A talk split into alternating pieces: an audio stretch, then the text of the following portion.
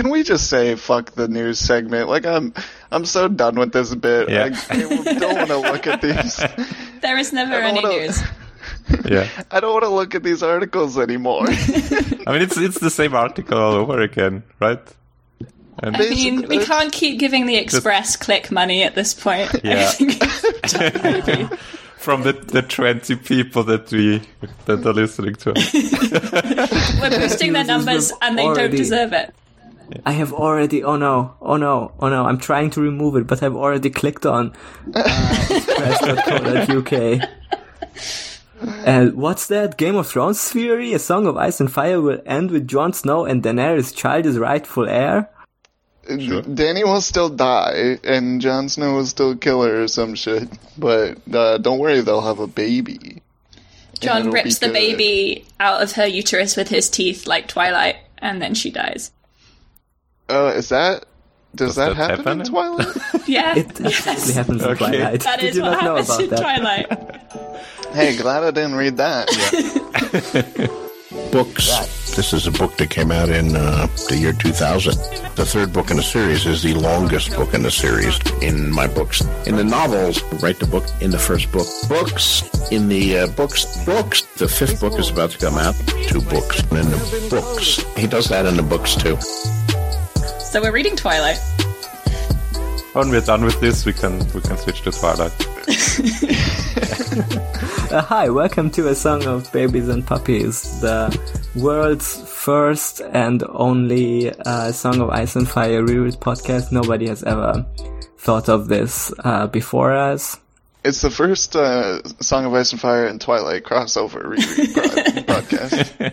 Now that's an idea for true. some reason no one's ever thought of before.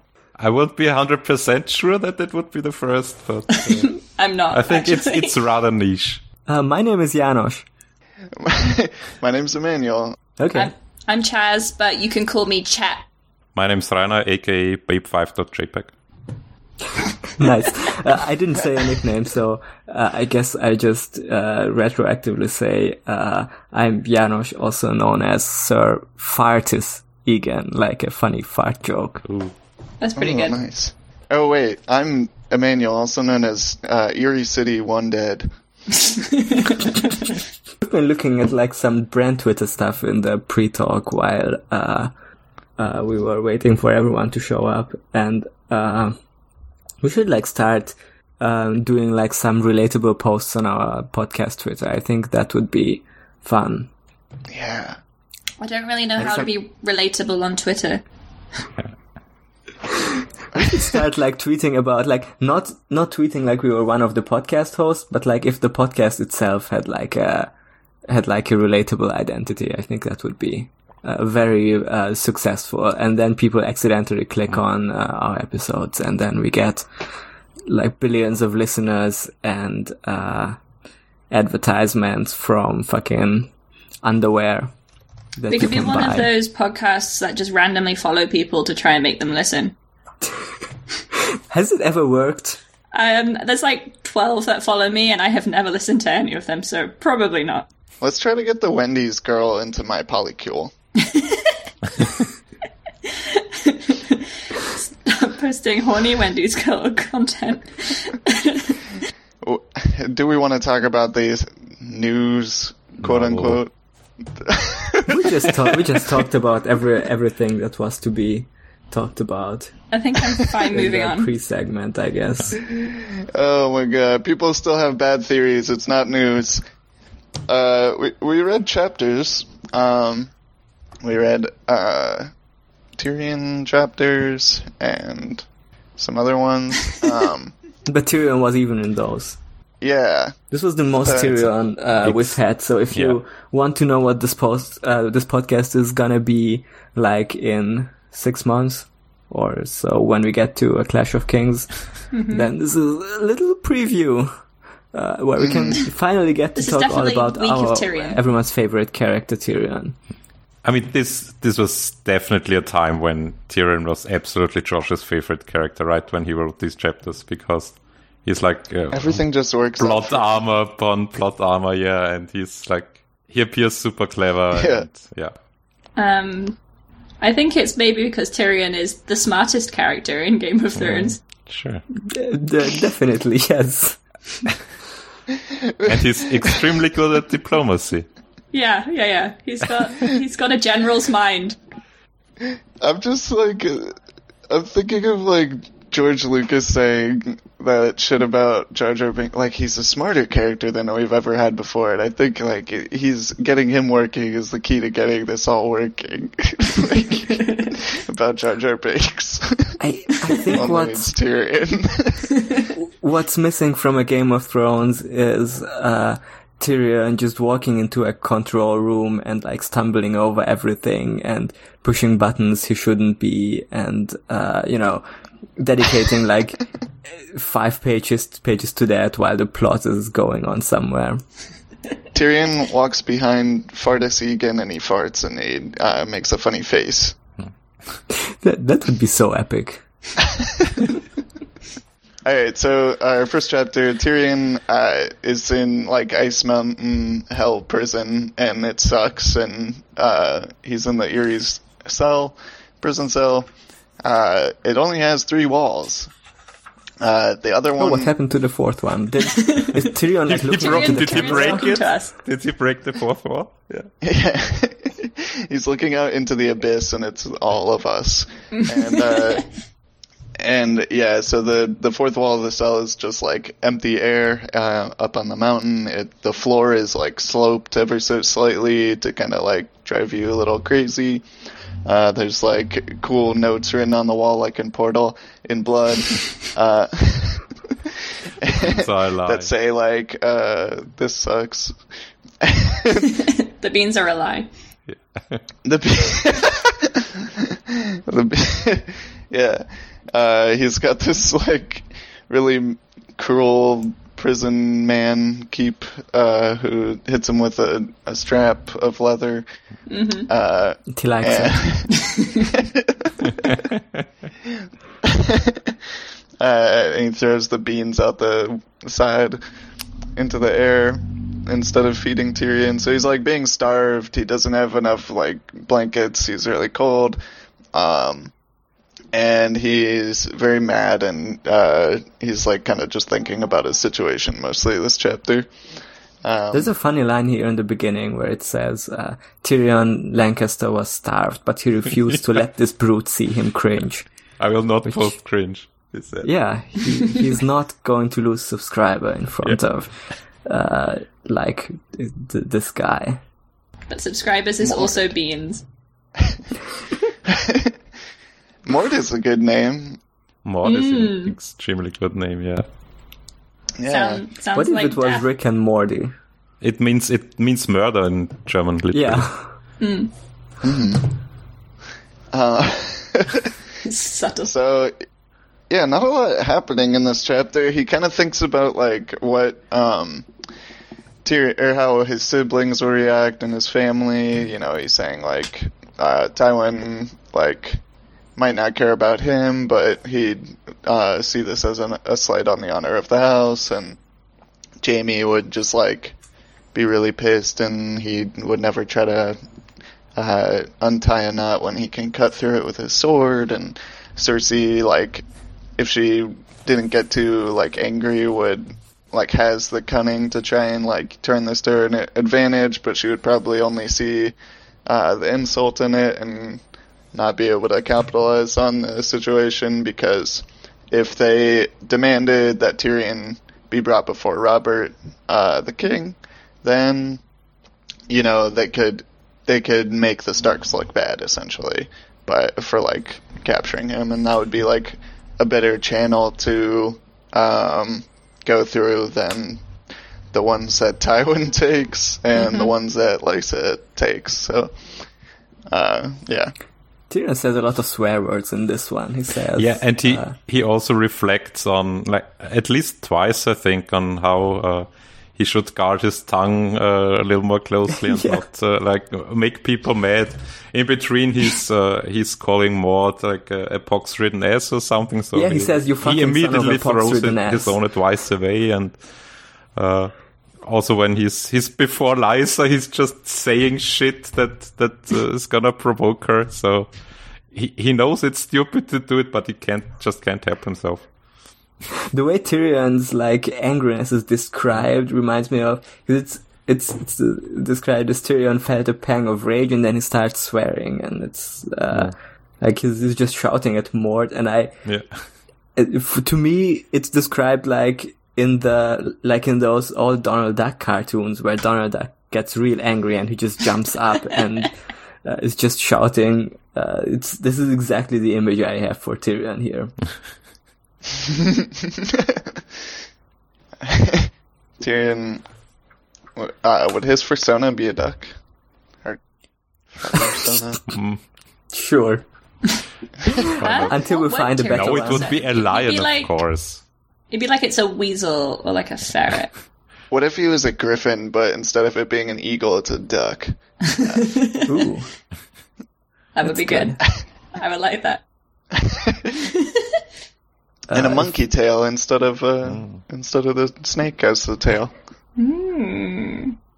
Yeah. All right.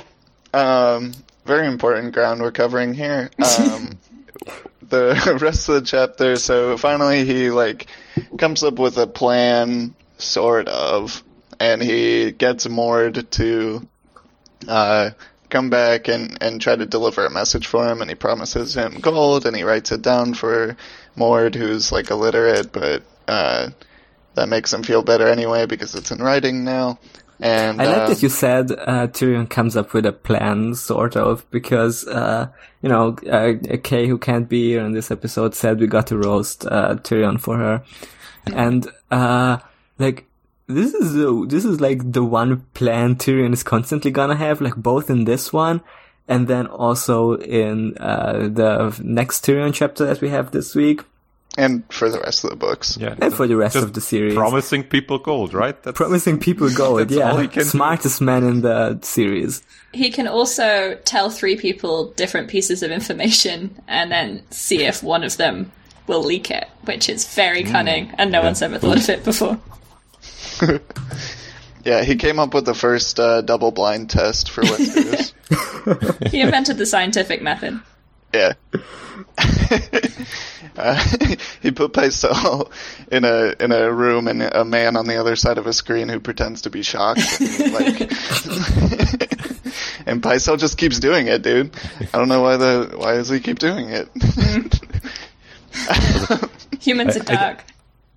I don't quite get like why did he have to convince Mord of like delivering a message? I mean that's pretty much his job, I think. If I Yeah, but I don't think he if he wanted says as a, a prisoner he wants to confess, I mean why why wouldn't the the Gola deliver this message? That's kind of weird, uh, overly complicated. I don't know. I read it as like this kind of intro. Uh, I mean, this happens all the time in feudalism. It's like the the policy is like decided by the individual's you know characters. So like, Mord was probably put in this job because he's cruel and he doesn't listen to anybody. Like he's not gonna just like, you know, get convinced that the prisoner is like, I'm really a good guy or something. He's just gonna hit them. The point of his job is just to like be cruel and like Yeah. make people suffer in prison. like, And it's bad, and I think that uh, Westeros should abolish prisons. And I, I get why it, why it, why it happens and why Mord would act that way. I just don't get why it would be a plot in the first place that he has to convince him because he quite easily does succeed in it, and it kind of just makes Tyrion look clever for something that isn't clever. I guess it's because he then gives him the gold, and it's supposed to show Yeah. us that Tyrion does believe Okay. in, like, well, he has this pride about paying his debts, whatever that it means for him. I guess, yeah. I mean, maybe the it, it was even like uh, Lysa's Lysa's plan that uh, they they tried to uh, to make Tyrion kill himself, right? Yeah. So maybe Yeah. Mord had kind of the uh, yeah wa- was ordered to to not let him out whatever he says, and to I mean, to- Mord, Mord was like starving him, and we, I don't know if that was like a command, but he was just like, "Here's some oiled beans. Oops, uh, I dropped them." Probably wasn't a command, but Lysa wouldn't uh, have minded if, if she knew. yeah, They just, I gu- I guess they just look away from whatever he does. I have to say the whole concept of the sky cells is just extremely terrifying to me.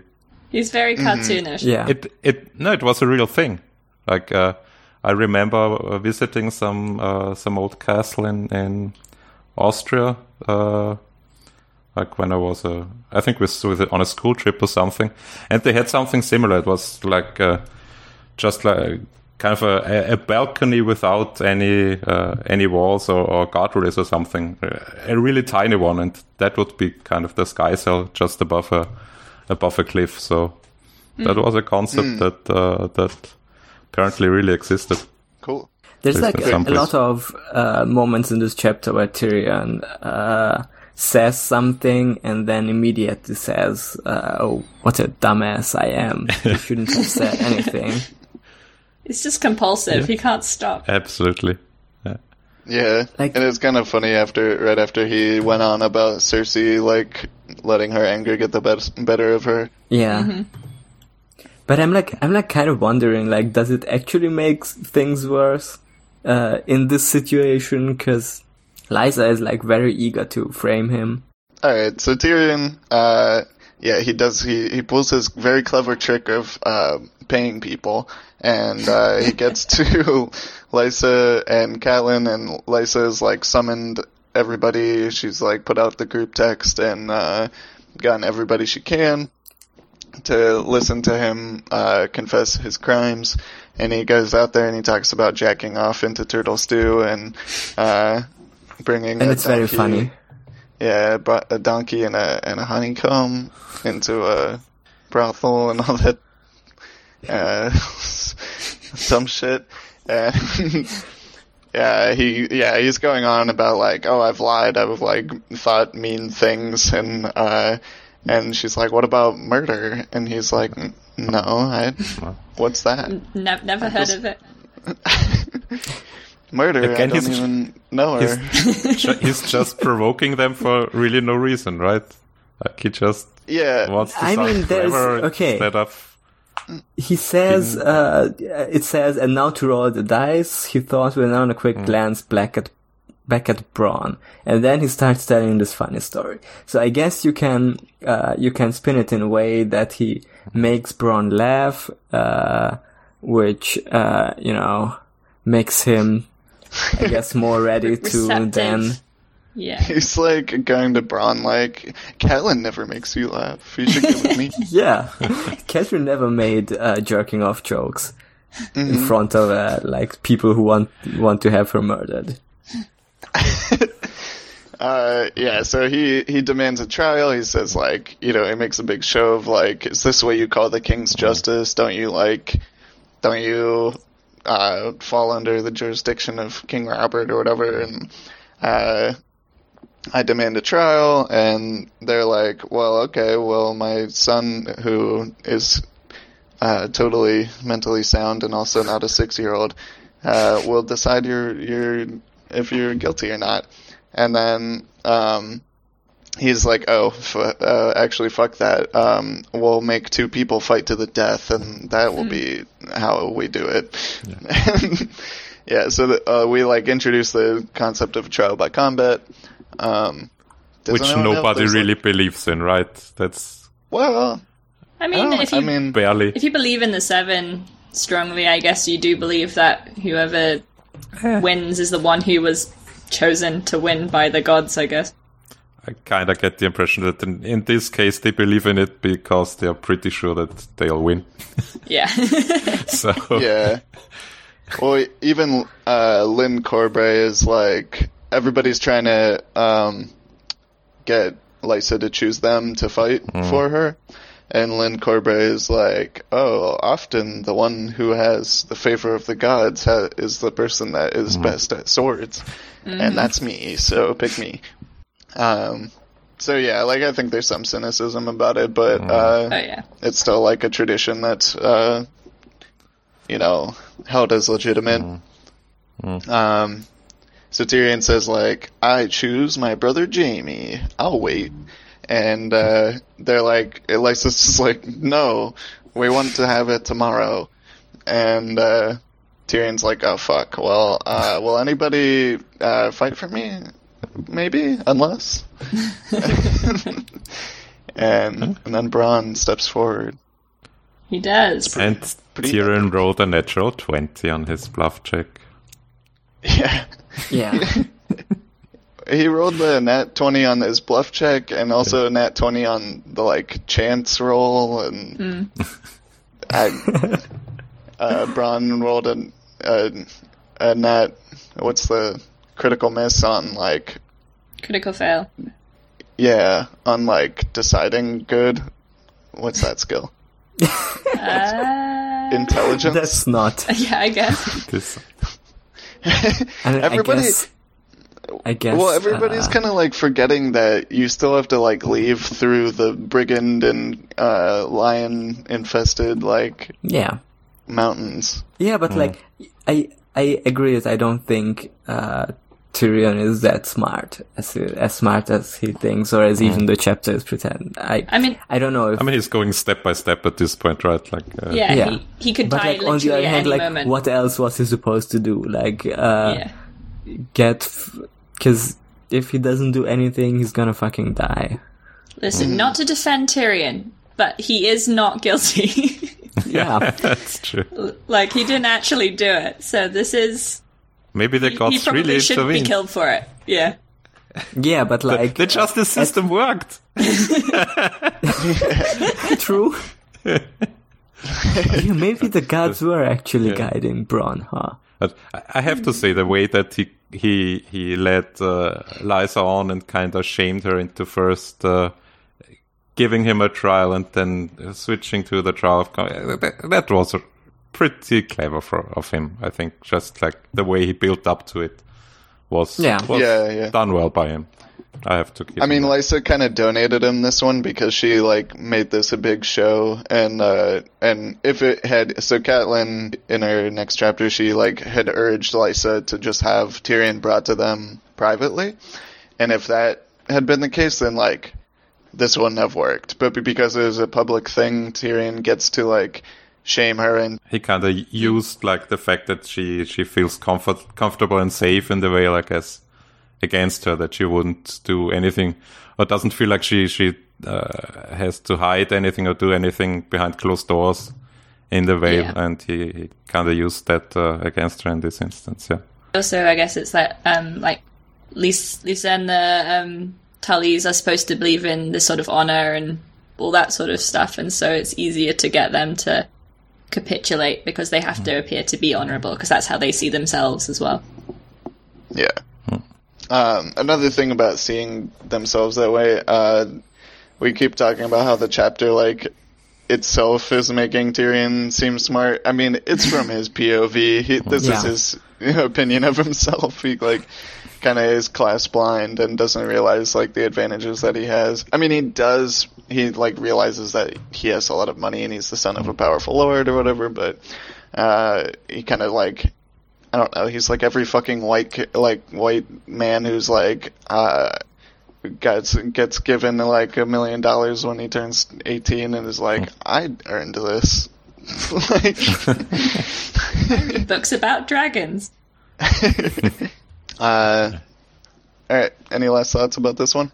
I mean, one one thing that uh, that kind of like is just that uh, I think it's one little sentence when he has uh, uh, when he gets hit by Mord, and then he has the dream of uh, of him um, hitting Tywin. I think it's uh, yeah. it's a cool setup for the later chapters because so far I think we didn't get much about like their relationship, and it's just the first glimpse of uh, of Tyrion really hating Tywin, and in the later I chapters we it was. get a really good uh, kind of payoff to oh that's why he hates him yeah he's Yeah. because yeah. uh, so far it it uh, it doesn't seem uh, yeah doesn't seem reasonable from uh, from Tyrion uh, to hate his father that much that he would dream of, of Yeah, hitting sure himself or even later he says to Not gonna get a good reason for that this Yeah. week. So he, he said, I think he, he says to Bronn, you might uh, uh, someday get uh, get an opportunity to kill my father or something. And uh, Yeah. yeah, we, so it's it's a good setup for uh, for the Tysha story later. I think he does Yeah. mention his father in his brain in pretty much Mm. all of his chapters. like all all Lannisters, I think all all Lannister yeah, children yeah, do that. definitely. He's living rent free in his brain. It's also, I mean, yeah, his father is the reason why he got out of this situation, absolutely. And uh, both he and and uh, later Jaime play the oh, you know who my father is and and how wealthy I am. They play that card all the time, and Yeah. uh, while while absolutely hating Tywin, especially uh, especially Tyrion. I was just gonna uh, bring up relating to the thing you said earlier about how it's, you know, at least even if it's not like the most clever thing in the world, it's still like kind of smart. Uh, the way Tyrion handled the situation from, you know, being basically convicted to death already to uh, getting this guy, have him in trial by combat, and just uh, reminded me of like I don't know if you all remember uh, this guy named Mayor Pete. He used to run for president a long time ago, Oh, that was years ago. And he said like in an interview about how uh, I think Game of Thrones is the most clever show about politics on television, and the one character I would most like to have as my advisor is Tyrion Lannister. He's so smart. Okay. I'm, I'm dead now. I quit. I guess I only have three people now. Goodbye. You know, I think if we can give if we can give Tyrion like any like he's at least like I guess he's he's like smart enough to like stay alive in a situation Well- like this. I would not want him as a political advisor. Like that's not the sort of uh d- s- brain he has. Hey, does anyone know if those like those Joe Biden supporters? Uh, uh, can you contract them to bury you like they did to that dog? I need their help. What if it was Jorah Biden? Uh, No. Does Jorah ever get called Joe? Like that's that would make sense. I mean, I, I posted I posted the Jojo Biden uh, picture today. so- That was very bad. Yeah, I really hated to see it. I'm a Joseph apologist. I the, agree. the lovers did remove the racism note and the sexism note too, I guess.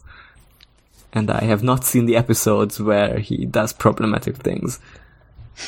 Uh, Eddard 10. Oh wait, one more mention of the sky cells being like a honeycomb, and Tyrion thinks like I'm a little bee. Um, I am just a little bee. I cannot change this. Oh no. All right, Ned. He has a good normal dream. he That's has a dream that doesn't mean much, I guess. He's He just a dream of randomly imagining stuff. yeah. Yeah. There's a guy with a big sword, and Two swords, right? yeah, yeah, I think it was Damn. two I swords. remember there being more than one sword. I mean, the, the, there's also not an epic an epic ten minute fight, so uh, I was wondering what what this was all about. So Yeah, it was pretty. just bored. say now it now it good. ends and then it's over. there was no Uh, yeah. So this the the famous Tower of Joy dream. Um, it's every time I read it, like, um, I'm just blown away by like how short it is. It's literally it's like a page and a half. It's nuts. Yeah. And like how much we get from this, uh, as far as like hints at the the past that happened, uh, and you know all kind of character stuff like um about Lyanna and and Ned. Yeah, this time I was reading these, uh, these one and a half pages extra slow.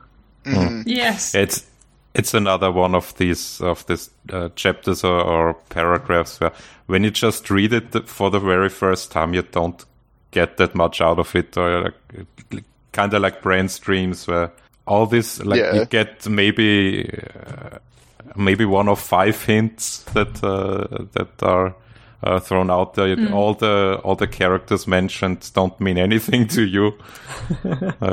Yeah, I uh, Yeah. definitely didn't remember Howland Hmm. Reed uh, this when I when I read it first. I don't know if it's the way that it's supposed to be a memory, but there's something that feels kind of like a play about the way they all talk in this scene. Mm-hmm. Oh yeah. It's it's very like one after each other. These very sort of stark sentences, um, and it's very sort of cinematic, which is probably just the writing style, but it does come across. I don't know, very It does sort have, of like, a- theatrical. Yeah, it's definitely like a different voice um, of Hmm. of writing. It's like very kind of lyrical and yeah, like a play where they're kind of speaking their lines back and forth, like everybody had them me- memorized already. Yeah, yeah. Um, yeah, I definitely like. I read this book and then like went online and like saw people talking about the Tower of Joy, and I'm like, what the fuck is that? Like, I don't remember that, but yeah, Tower of Joy, more like Tower of Sadness, which is something he actually says. I have to say, uh, we we barely uh, give anything to the show, and rightfully so. Uh, I understand why they put didn't put this scene in in like don't know episode five. like I, I think it would I translate very bad to to a visual medium with uh, like uh, keeping up the mystery that's that's within it. I think. Yeah, I think it would have it's, been very uh, hard. Yeah, it would have been Much better any- to put it yeah. like in season six, uh, with uh, Bran being there Yeah. and showing I that thi- I'm not he was saying it was a coward. better the way they did it. I understand why they didn't put it like uh, right at the start.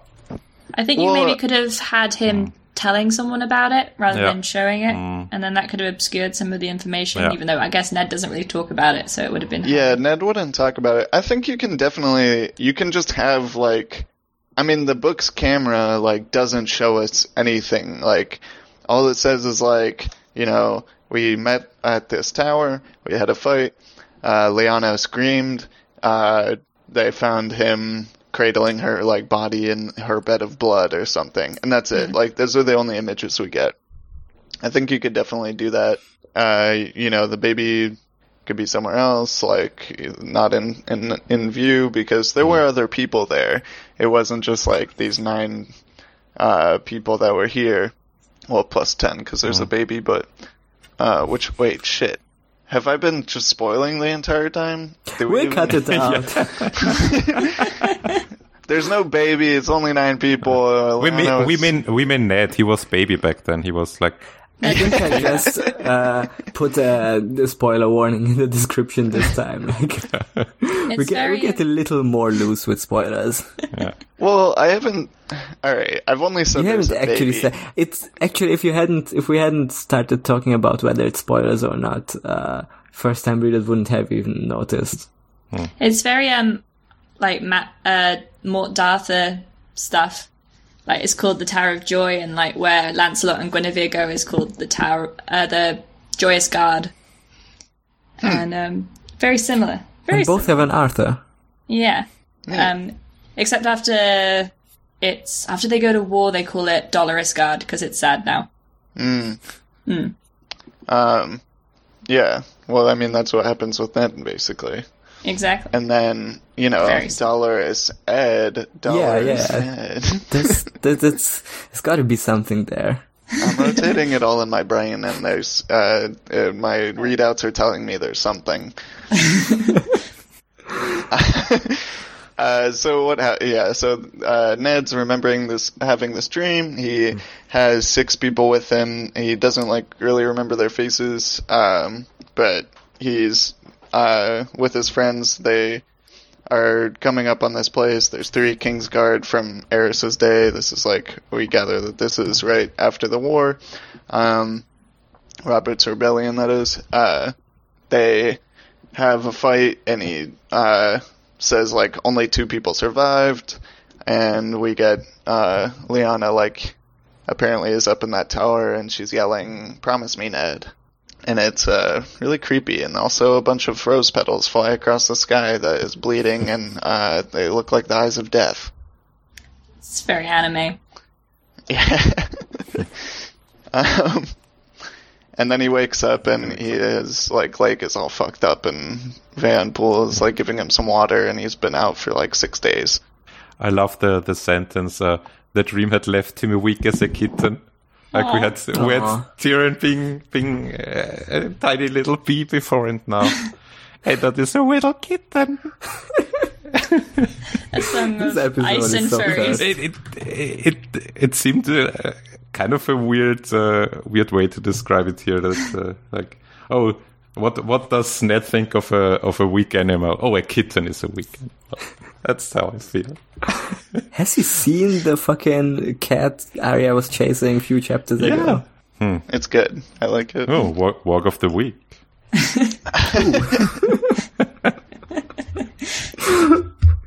Would it be like? I guess we can talk about it in the spoiler section. A little kitten that wakes up and uh, Well, first he is about to call for Jory, but um, he remembers that uh, uh, a sad thing happened, and then so he asks Vayon Poole for the captain of his guard, and then Al- Yeah. Alyn, Alyn, Alyn, Alyn, Alyn. Alyn. Alyn. Alyn walks in, and uh, he does the full the the uh, home improvement noise, huh? and then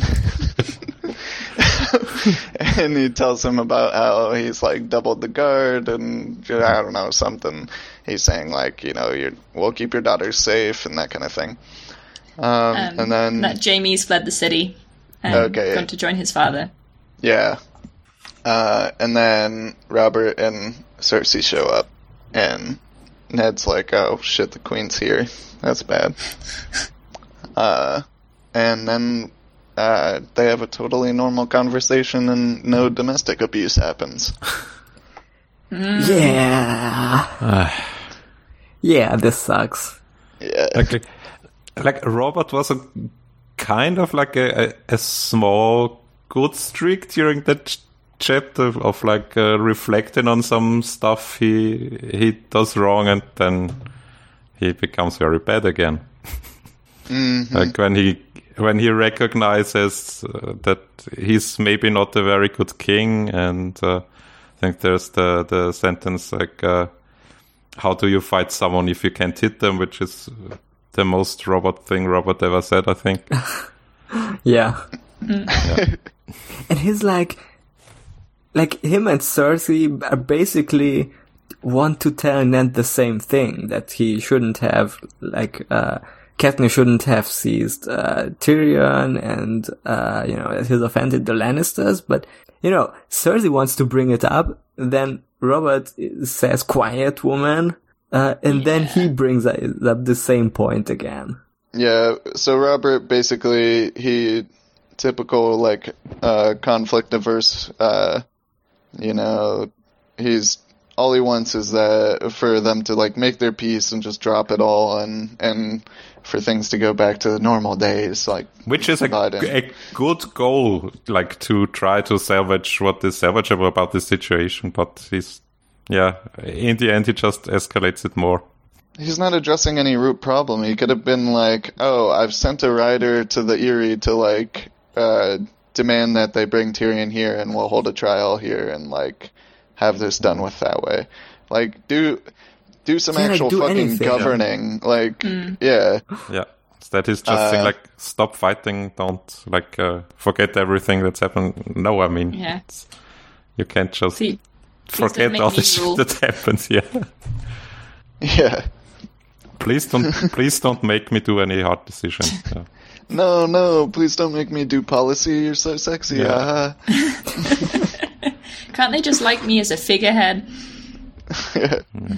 I have a ha- I have a hunt planned for for tomorrow. I can't be bothered with uh, ruling the with uh, yeah doing gotta my go job. golfing Yeah, Damn. God damn got him. Uh, yeah, and Ned, Ned tells Robert that he uh, he looked at his daughter. Oh yeah. Oh, yeah. And Robert's Barra. just like, uh, what a, she had, doesn't have any sense. I thought she had more sense than that or something. And Ned's like, uh, she's fucking 15 or 16 or something and a sex worker and you thought she would have sense? Like, what the fuck is wrong with you? Like, she's in love with you.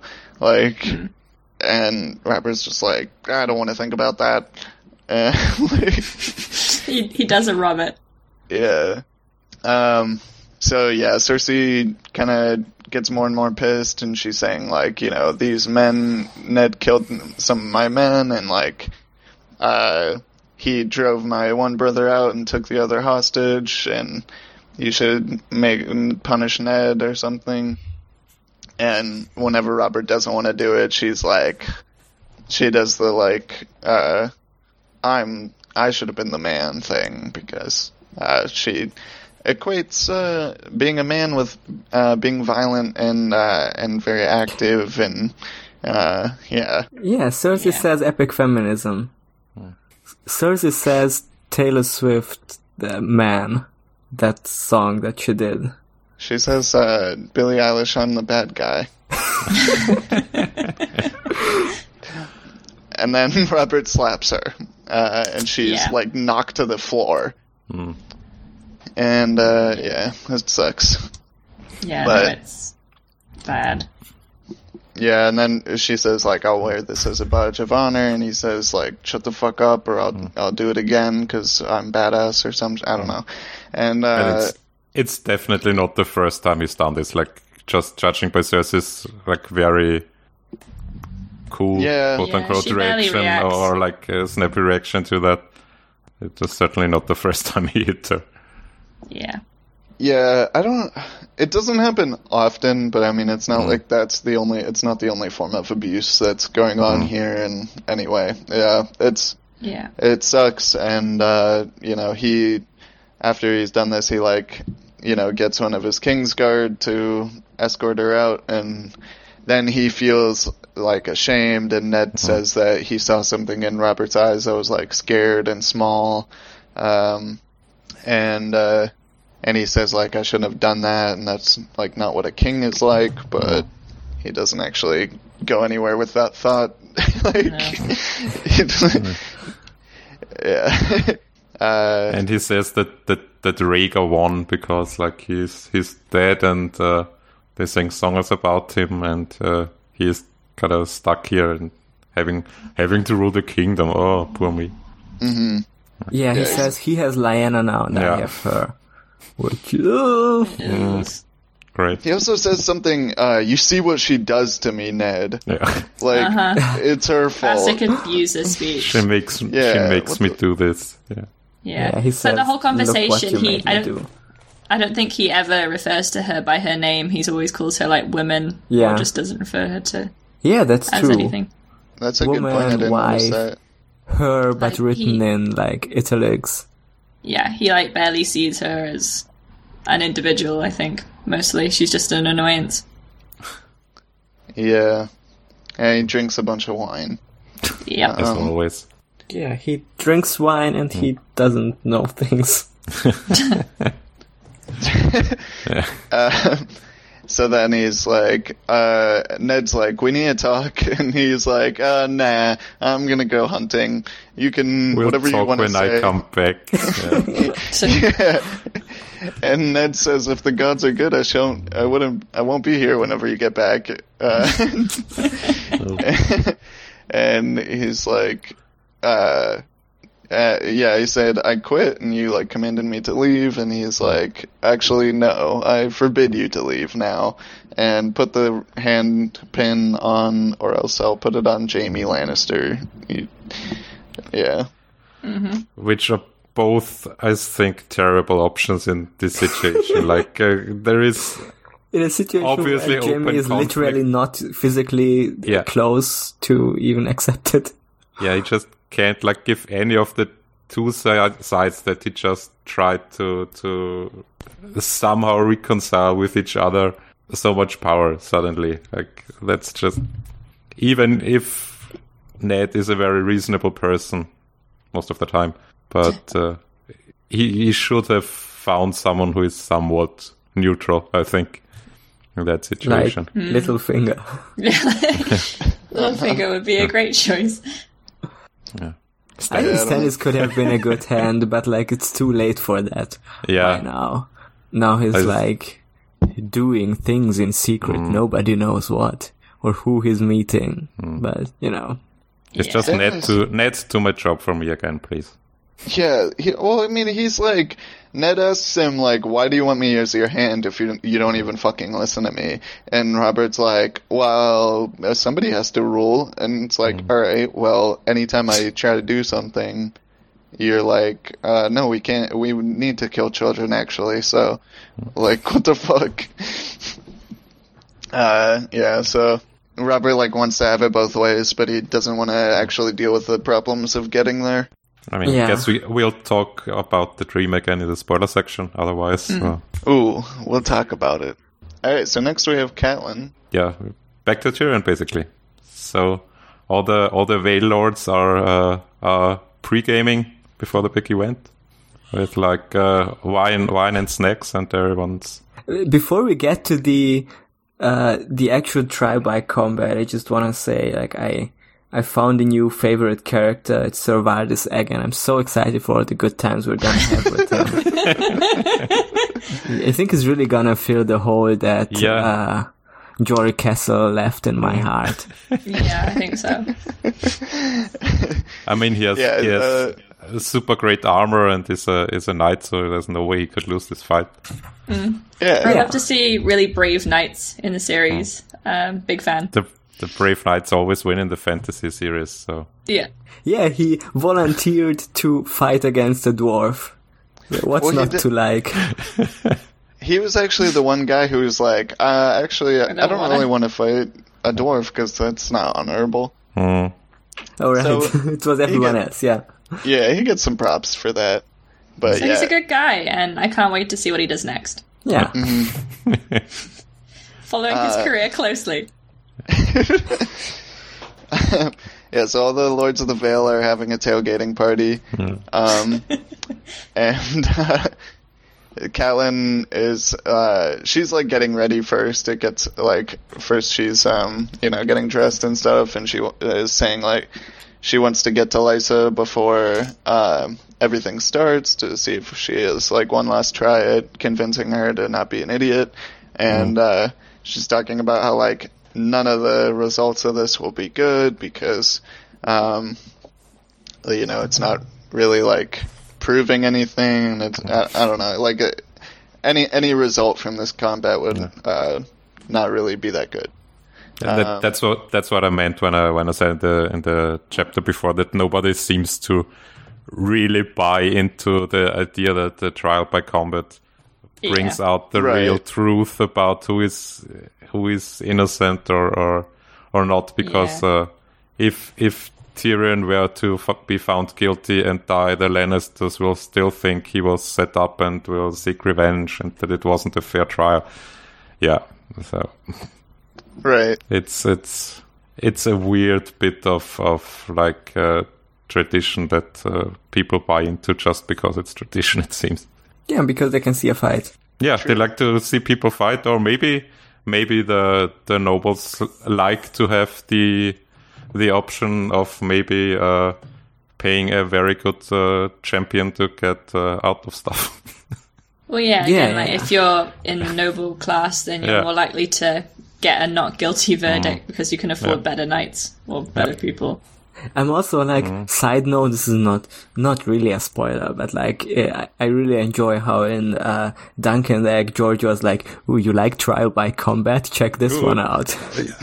seven against seven. Yeah, It's a good story. Um, and a lot of that people Duncan die. story. A lot of Yeah, good it's kinda- people die in that. But there's good people on both sides. Actually, in that case, yeah.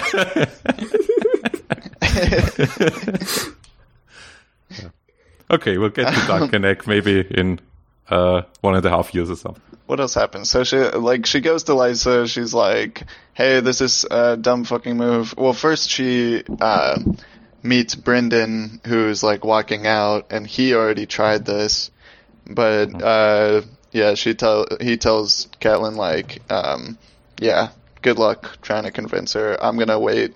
I'm gonna like go back to Riverrun. I've quit uh, being like in service to Lysa because I uh, Riverrun's in danger, and I want to go there. I'm still a Tully, and Catelyn says like, "Oh, come with us because it's a safer way, and we'll give you the swords you want to bring because we'll go through Winterfell."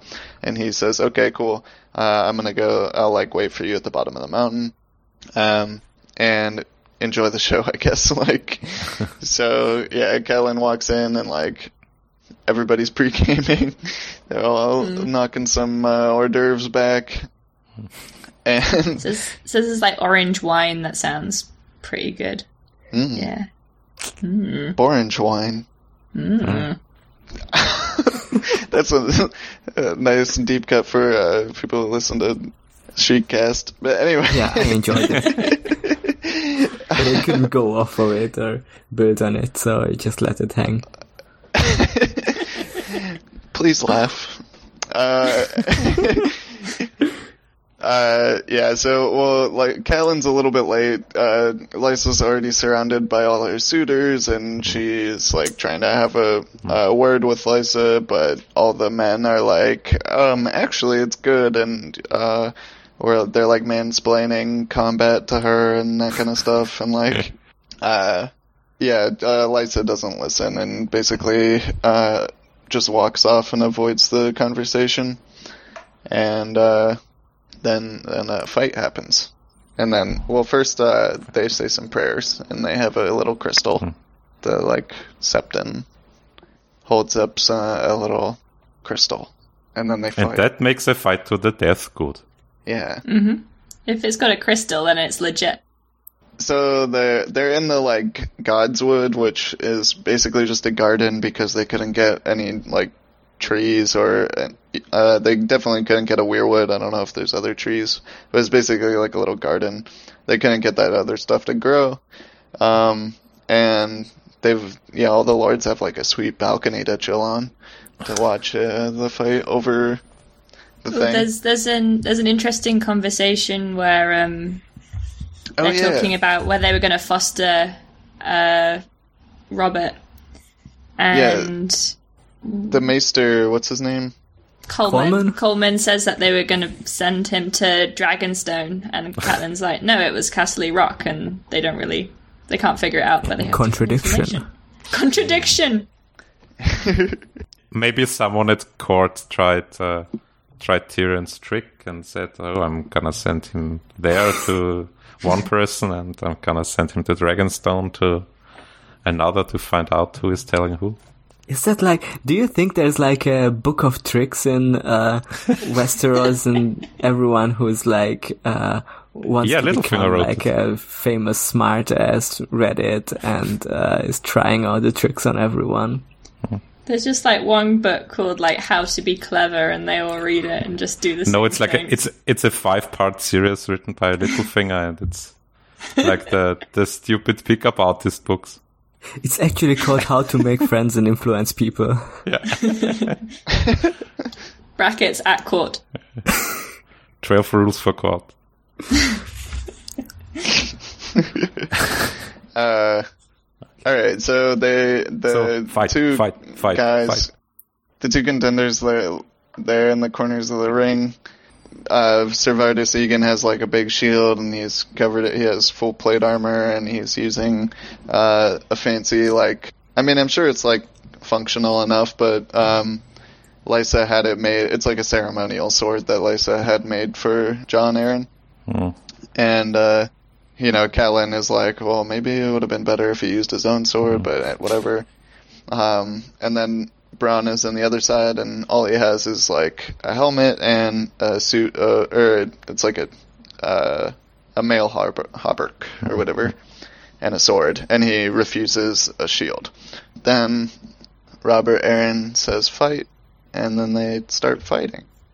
Then Varys A Egen lot, of, wins. lot of Or- slashing, a lot of jumping around. Bronn's just like running around in circles for a while. Yeah, they And hate. everyone's- Robert hates to see it because they Yeah. don't fight. Mm-hmm. He's like, you gotta hit him, but he's too speedy. Mm. He put everything in dexterity. And there's like Catelyn like makes this prediction like even before they start to fight mm. that uh because Lysa says there's there's no way that Lysa's mm. being classist. Mm-hmm. Yeah. She says there's no way like a lowborn scum is gonna defeat my knight.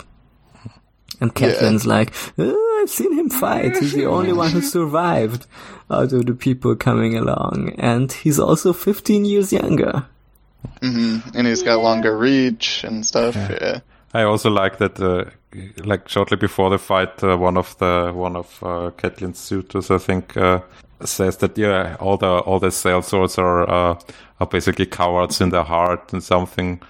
In, in- Yeah. while seeing like the the knight being totally covered in like plate armor and a big shield, and the coward is standing there with like just a sword and his shitty armor. yeah, like, clearly that's the coward.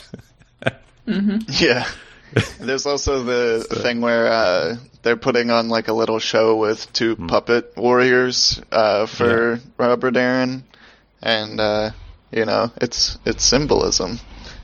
And they It's even like- like bleed, bleed uh, like colored sawdust. Something that sounds Yeah. amazing. I, I want to know how they engineered that.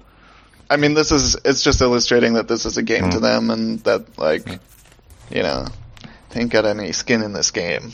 Um, But yeah, the, Lysa is like, you know, she can't even comprehend, like, she can't even start to interrogate the idea that she might lose here because, like, because of her classism and because, like, um, I was talking about it a little bit in the in the like book chat that um, uh, she is a lot like Sansa. Like this is kind of a similar interrogation to that, but you know, Sansa becomes disillusioned with these ideas and and kind of tempers them with a realism and like actually looks at the world around her, where Lysa is like she's I mean she's really traumatized and she's been through a bunch of shit and she's being manipulated and stuff and uh, I guess that's a minor spoiler but anyway the she like just has this like magical thinking where she can't like you know things are have to go as planned and and they can't go any other way and like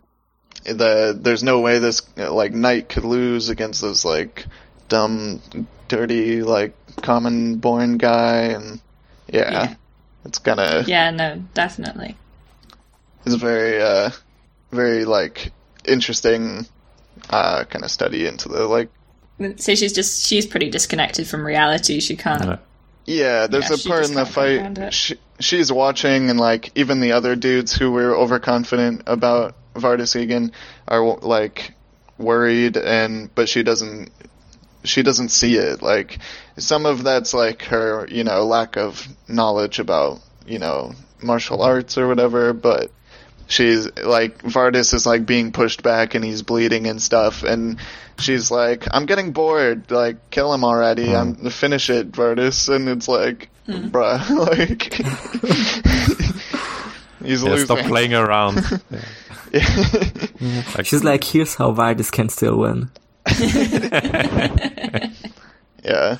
And then there, yeah, there's another line that like makes me feel for Vardis because it says like, uh, he found some like strength somewhere at the sound of her voice because like at the one, at the moment she said it, he was on his back foot and kind of stumbling back, but as soon as she said it, he was like, I gotta, you know, I gotta like, uh, follow the orders or whatever. Like, you know, it, it's pretty valiant. You know, he he like Yeah. one second he's like losing pretty hard, and the next second he like tries to throw one last like bull rush in. I mean, he might also feel that uh, like he's wounded and he has to go into the offense now. Yeah, that's true. It's like his once, last once last ditch effort to to Yeah. turn it around because he's he's feeling getting weaker and uh, he can't uh, like uh, Well, they're well they're play fighting. defensive anymore. Yeah, well they're fighting. Cat has a fun flashback to another Mm. duel Oh yeah. Yeah, uh, when Littlefinger decided to fight Brandon for her for her hand. Hey, just a Uh. quick second, like, um, how many flashbacks and like dreams and stuff have we had Yeah. just in we in the past? like, uh, it's really interesting choice Hmm. to just say, nah, we're not going to do that. Yeah. the showrunners. That's that's It's- incredible. almost like there is just a lot of of lore and like uh, It's previous stuff that actually care about absolutely matters books. to how and uh, how people act and why they do certain things. Yeah, especially Littlefinger's character when this is so foundational to who he is and his plans and like everything about him, and they're like, mm, No, but do you a- remember he's how they, man. How this was portrayed in the show? The Brandon and Littlefinger fight. It wasn't. I think it was. It like was in the show. It was the It was one line the famous uh, sex pl- uh, sex position scene Oh Well, yeah. uh, where, where they're in the fucknasium and he tells the story and interjects the words "play with her ass" in in between. oh yeah. Jesus fucking Christ. How could I forget? I really thought it was just one line that, like, he says to Ned that uh, his his brother gave him gave him a scar or something. I'm like eighty percent uh, they do sure have he that tells the whole yeah. story in that scene. Yeah. Okay. They they do have the like quick um reference to it whenever Ned and Littlefinger first meet, but And uh, he, but then he tells yeah. the full story to his random sex workers. yeah, yeah, and he also injects that his incel or Volcel for uh, Catelyn since then, which is fun. Uh, I just sent the illustration for the Bronn uh, Vardis fight here in Discord. I really want to look at this because Pretty good. the perspective is really fucking with me here. This is like a fucking fever dream. Like, oh my god. Like Bronn's expression. It looks like the, Expressions the is- are great. it looks like the art in like a very early magic card or something. Oh my god. Yeah. This is so is like holding his hands up to his head, like re- in a oh. really goofy way. he looks like he's being thrown into hell by like, like Well, it doesn't look like the statues hit him yet, but he's just like, oh no, where are his, his coming for me. legs going? they're not important. Unimportant. Okay. Don't worry about it. Oh my god. Look how short Bronn's arm is and how big his hand is. He does have massive fingers. They're like spiders. And it looks like he's having the he's wearing the Infinity Gauntlet. It's like a double infinity gauntlet because it has those circles on the second knuckles too. If uh, had wanted to stretch out the whole thing more, they could have like had four more uh, stones to collect. Yeah. Um, But it snaps double double as well. this is so goofy looking. This is I a good it. segue though because I was gonna I don't know how much you guys want to talk about like nerd shit about how um real historically accurate uh medieval fighting was. Hmm. In Because- real Westeros.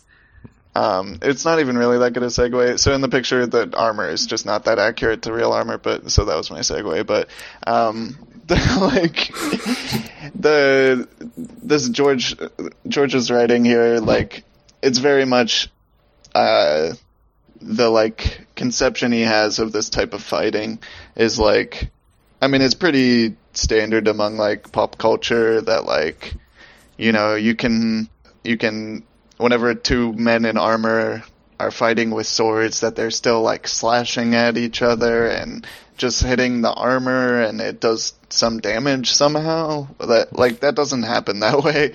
Like plate armor you'd like you can hit it with a sword as much as you want and you might put some like bare scratches on the surface but you're not going to do fucking any damage to it that way like the the way that um, two knights would fight in plate if they're on foot, um, like plate armor actually. So at first it uh, it evolved as a way to for mounted combat because it's uh, chainmail won't protect you from a lance uh, delivered by somebody on horseback, but plate armor will because it's designed to like uh, divert the force and make it slide off you. Um, and even like a direct, it's like really hard to punch a lance through a plate, like breastplate. Like you can't do it. Uh, you, you have to have it like braced against something and deliver a fuck ton of force through the lance.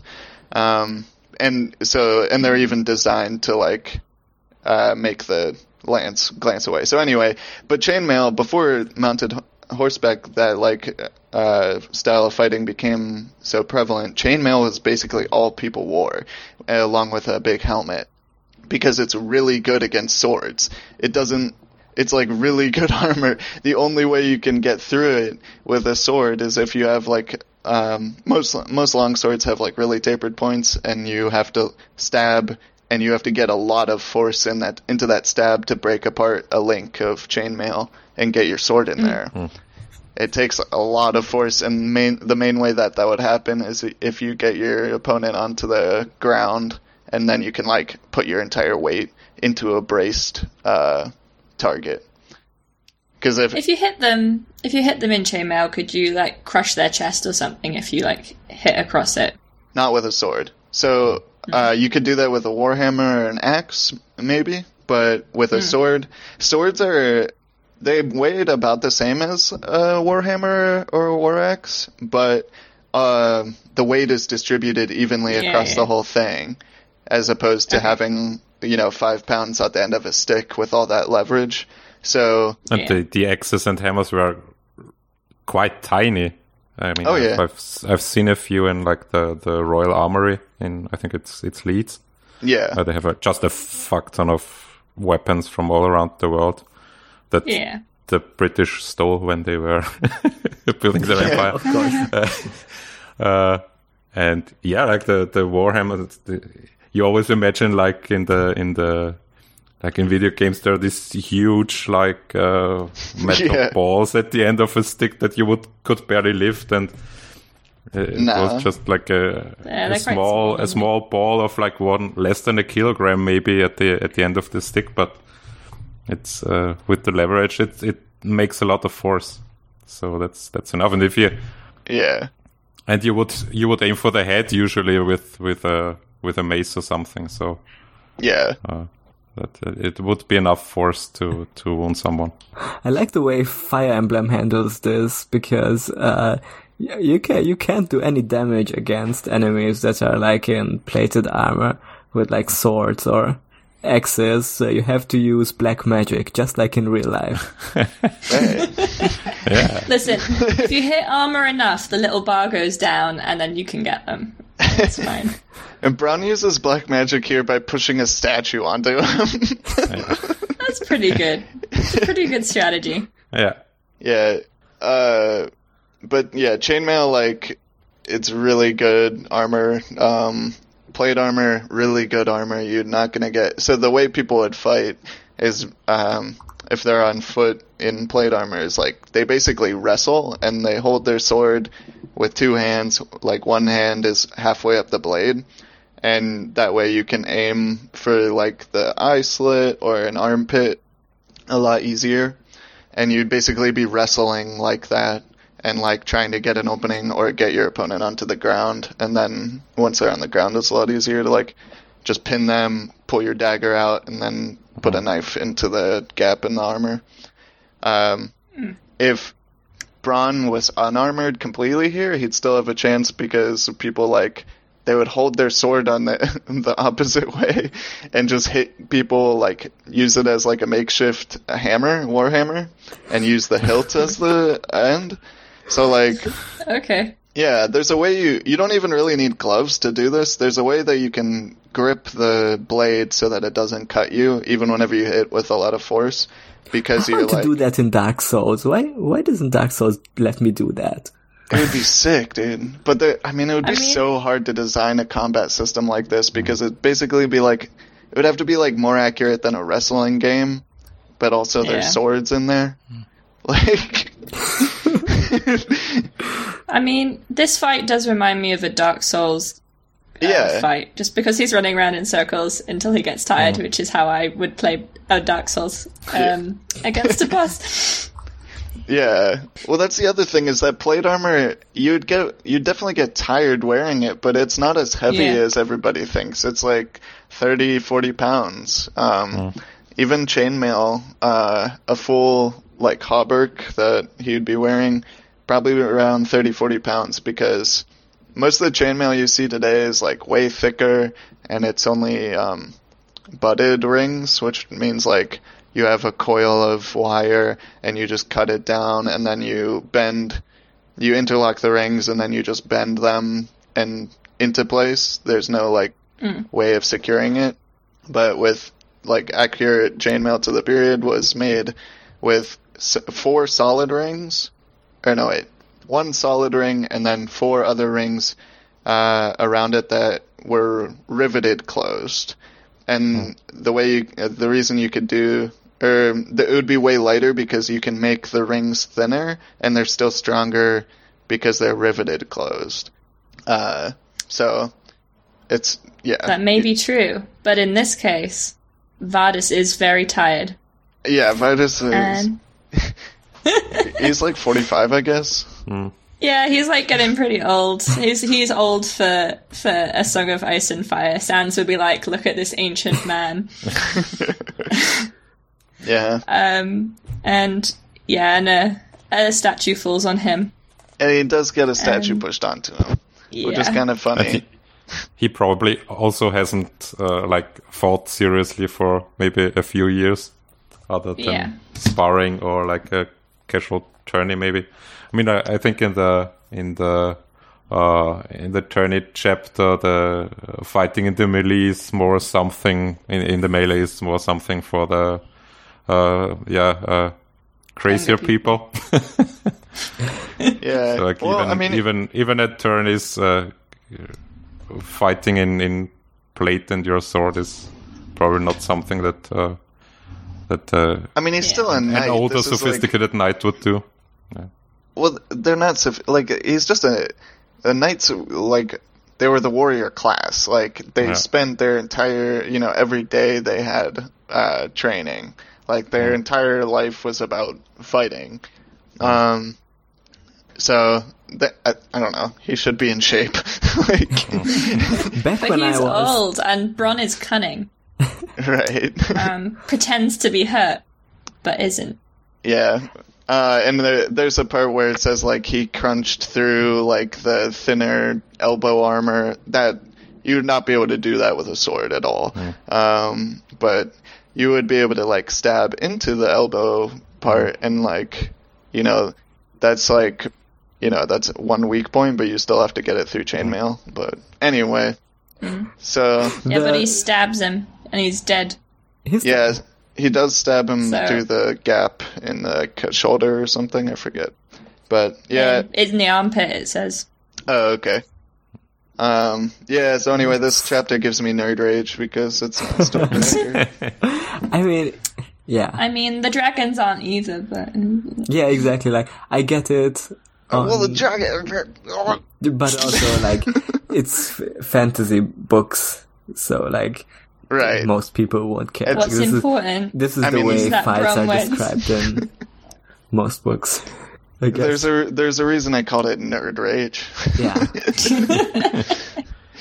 it just reminded me of when when we were talking about how uh, old Vardis was. It just reminded me of the back when I was still watching WWE, and uh, there was a WrestleMania match where Roman Reigns was wrestling The Undertaker, and it was supposed to be his retirement. Like The Undertaker is still not retired for for some reason, but it was just sad to watch because he was like he's had like two hip replacements at that point. So uh, He's like over sixty, right? yeah. Like, uh, Roman Reigns was like, be, you could like see how he was really careful that he didn't make him do any moves that would, uh, I don't know, make him use his like knees or hips or whatever.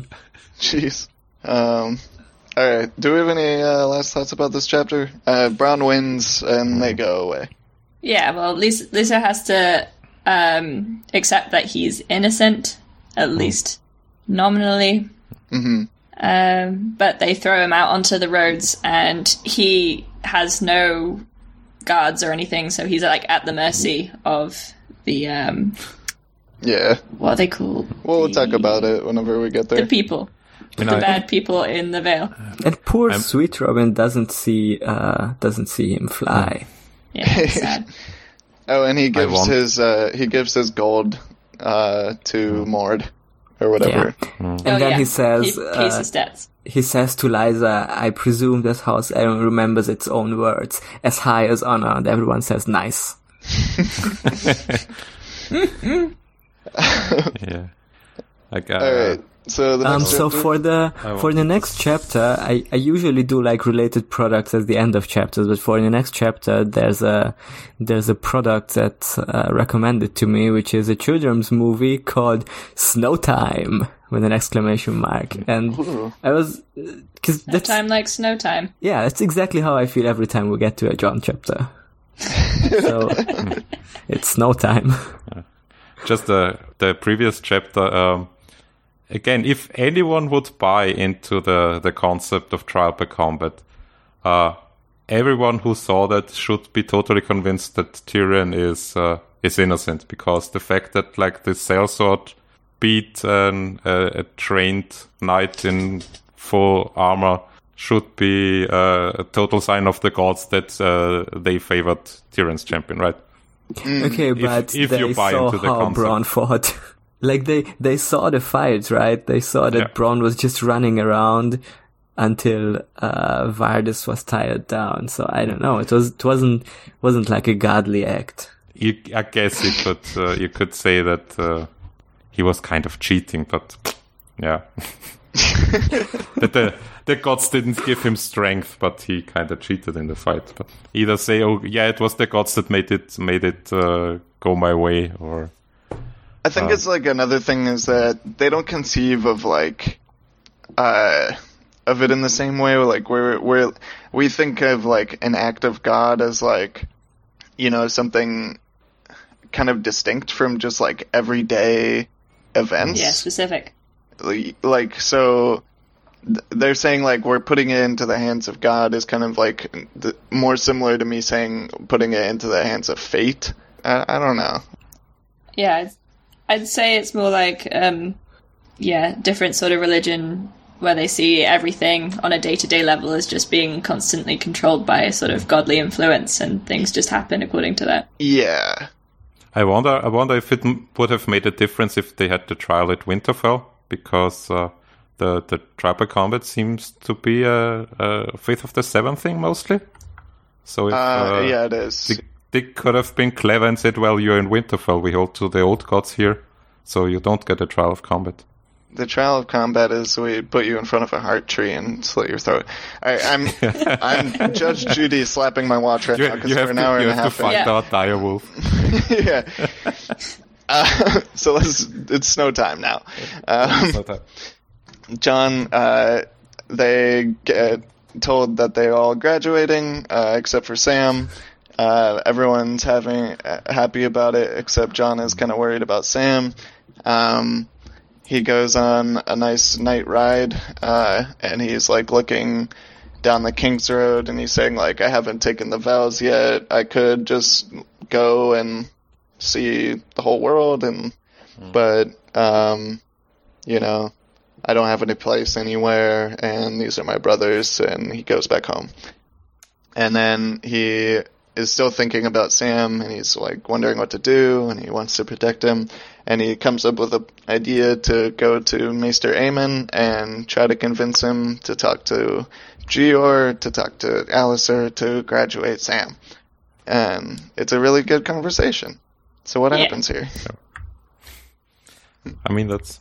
That's First we get basically it. Chet. I mean, there's a, yeah. First, we, get we meet Chet. Chat. We meet Finally. Chet. Hey, We Chat. lost we lost chicken, but we get Chet. Yeah. There's also another guy that serves Maester Aemon named Clydas. I like that name. Clydas. It's it's like making Clyde even like nerdier. It's good. feels feels like Greek. Feels sort of Greek to me. yeah, it's like Clydas. Clydas, yeah. Mm. I Clydas. Yes.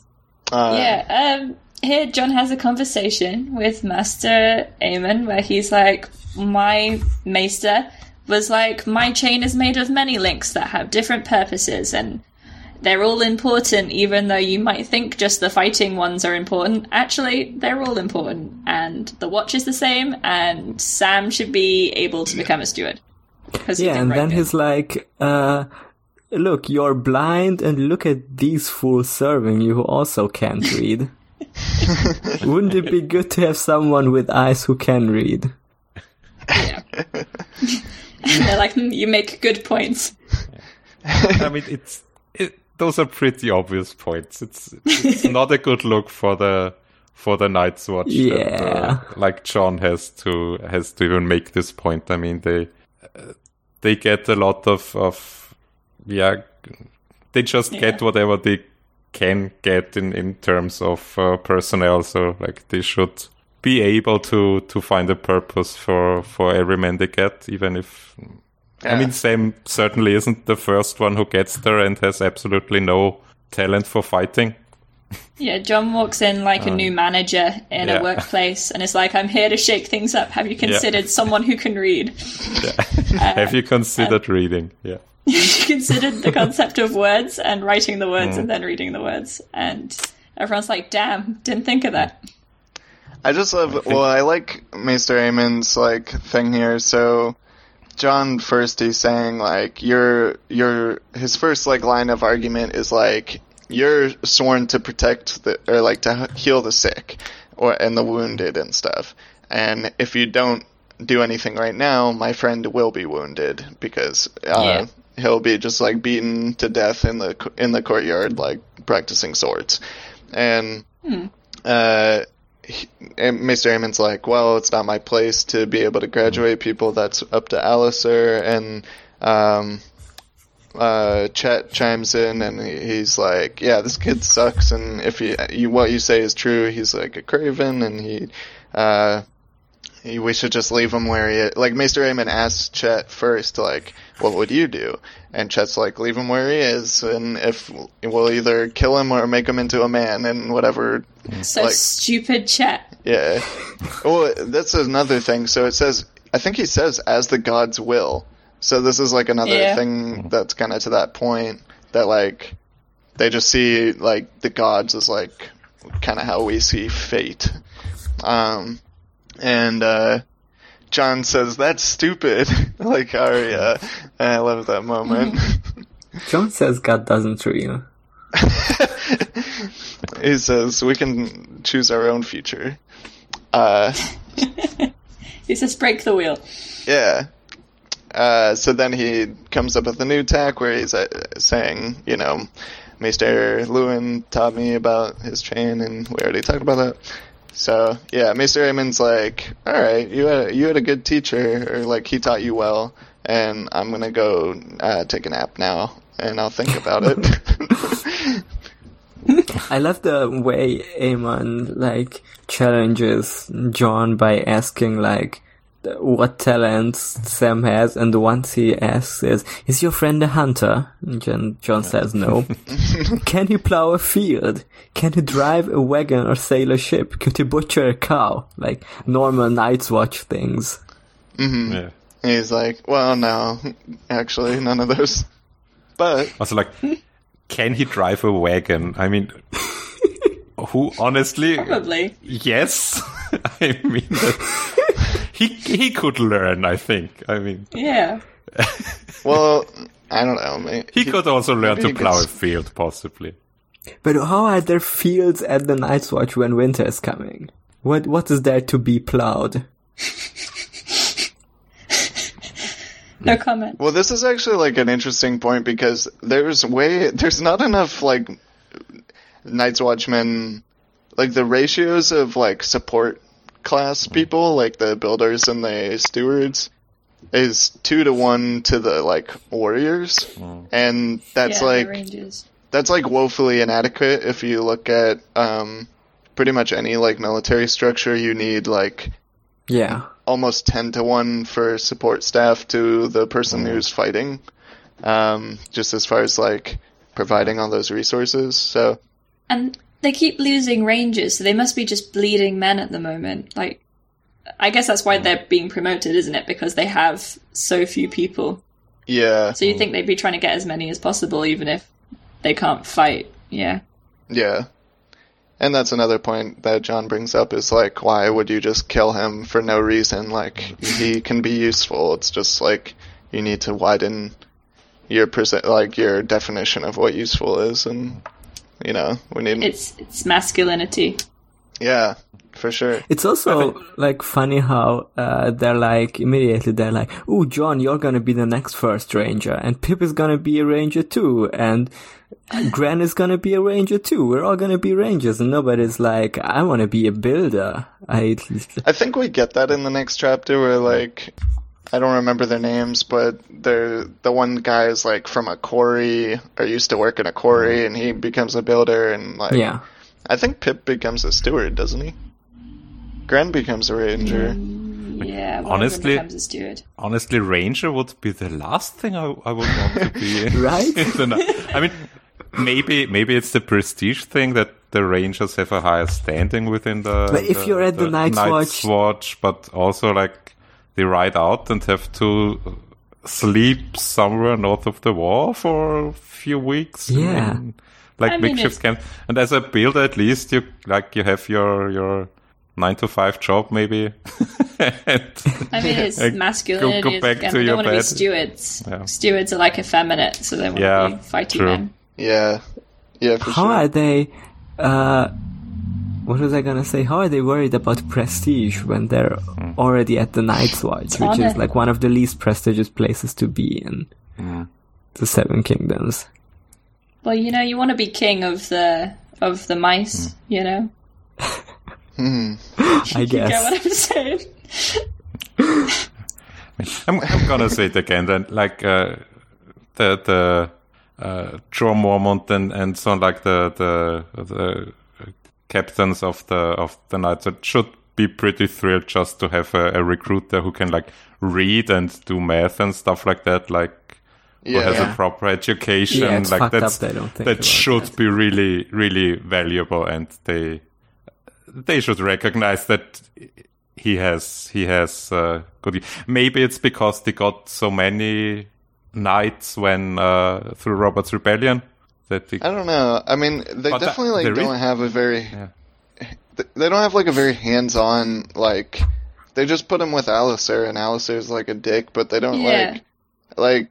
Jeor knows about Jon Snow because he like is getting letters from Winterfell and stuff like that. Like he doesn't know about any of the other kids like very uh, intimately, you know. Yeah, they don't like discuss their skills or anything, really. I mean, I think in the in the chapter was it when when Tyrion is is uh, dining with the with the Night's Watch uh, leaders that they, they even complain that they have too too few men who can read and write. So Right.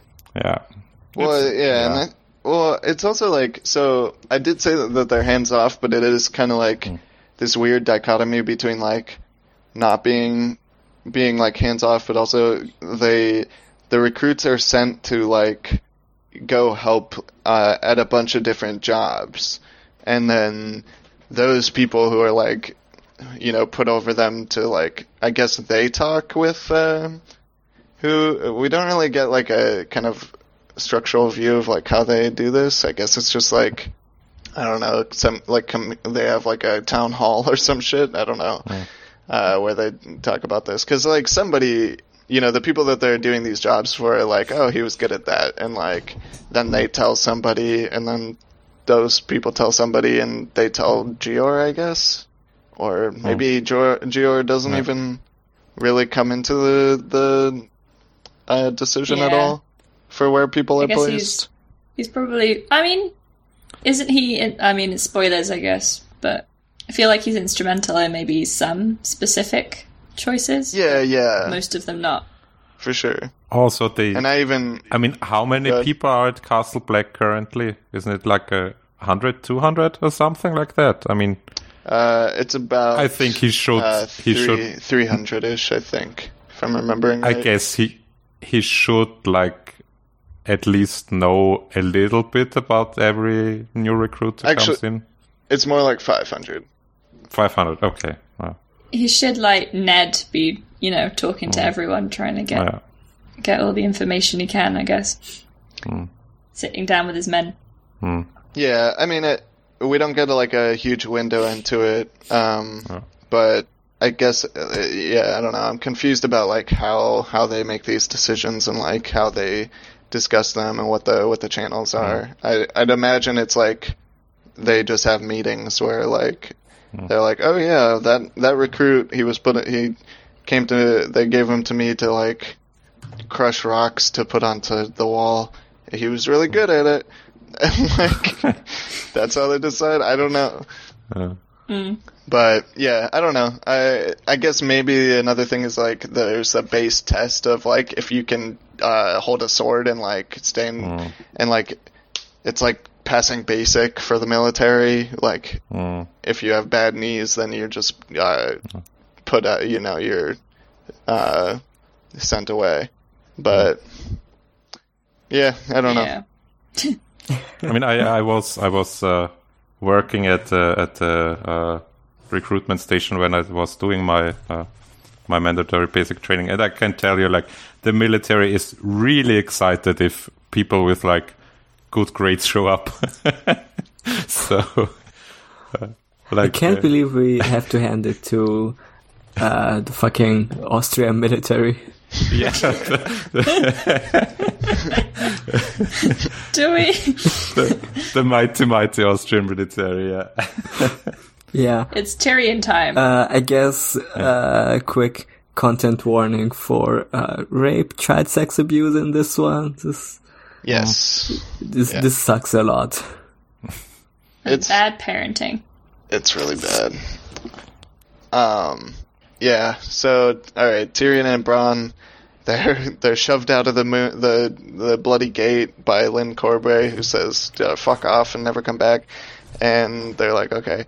So they uh they're going along and they are discussing how they'll get through and Bronn says like we should only travel at night and um try to sneak past all the Vale uh, mountain clansmen and Tyrion's like, uh, that's not gonna work. They like probably already know we're here.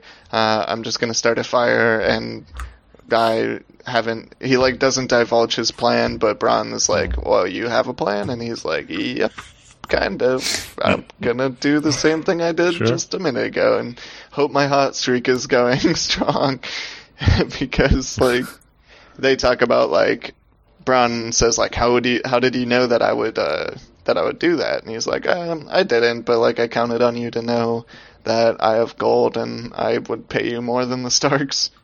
and that like Catelyn doesn't look for your type of you're you're like a scumbag who only does anything for money and they look for people that are like gonna basically become part of their family and like do all of those things for honor instead of money. Uh, Quick shout out at this point to uh, what I think is the last chicken mention in, uh, in Song of Ice and Fire, unless he's like comes back in uh, a Dream of Spring or something. We get a chicken flashback, basically. yeah, we learn more about uh, his and Bronn's uh, deep relationship. Uh, I really want like just a fucking western style story of like Bronn and chicken. these two assholes like going across Westeros, like just getting into be trouble. So good. When uh, when George is done with the the regular books and with Dunk and Egg and I guess Fire and Blood Part Two, he can start Bronn and Chicken. I think Maybe- Bronn and Chicken maybe- should come first. I don't Oh, care about maybe- Winds of Winter. Maybe throw a chat in there too. Oh no! Well, chat. Chicken uh, chat, chicken chat and Bronn. Something like that. that would give Chett us a good, the, the good, the bad, and the ugly. Chicken, I guess, Yeah. is the good. Yes, Do we know that? Do we know Chett that is the bad chicken? and Bronn the ugly, or Yeah. No, no, Chett's the ugly. Uh, Chat. I think. Well, actually, I think Uh. Chett is the bad. He's both. He's bad, ugly. they all suck, and that's the joy. I mean, it's also like the not to not to hand it to uh, Sergio Leone, but it is one of my favorite movies, and it's kind of the point that uh, the good is not really good, and the bad is not much worse than the others, and uh, Right. Tuco is everyone's not ugly. uglier than Lee Van Cleef. Um, he's ugly in my heart. Uh, anyway, uh, yeah, chicken. He's Bronn says like, yeah, I killed Chicken, but he would have done the same for me because like he was yelling and I was bringing the the I don't want to call them clansmen, but yeah, the mountain men. He was bringing them down on us.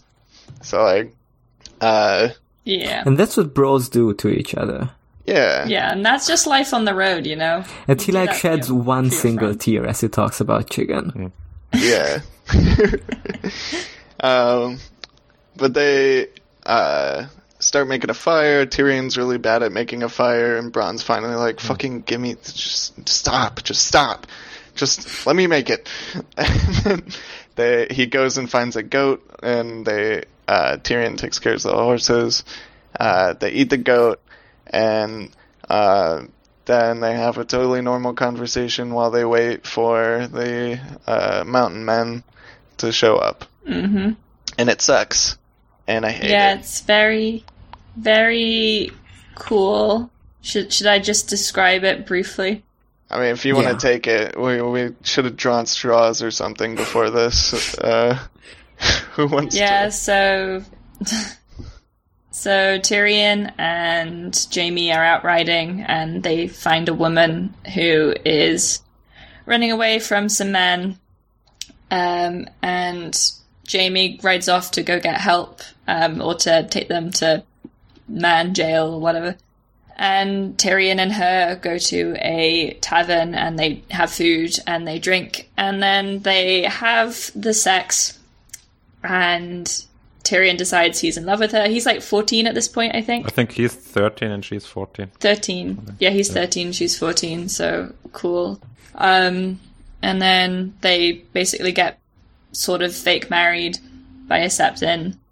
Um, and they live together as man and wife for a while uh, until Tywin finds out about it.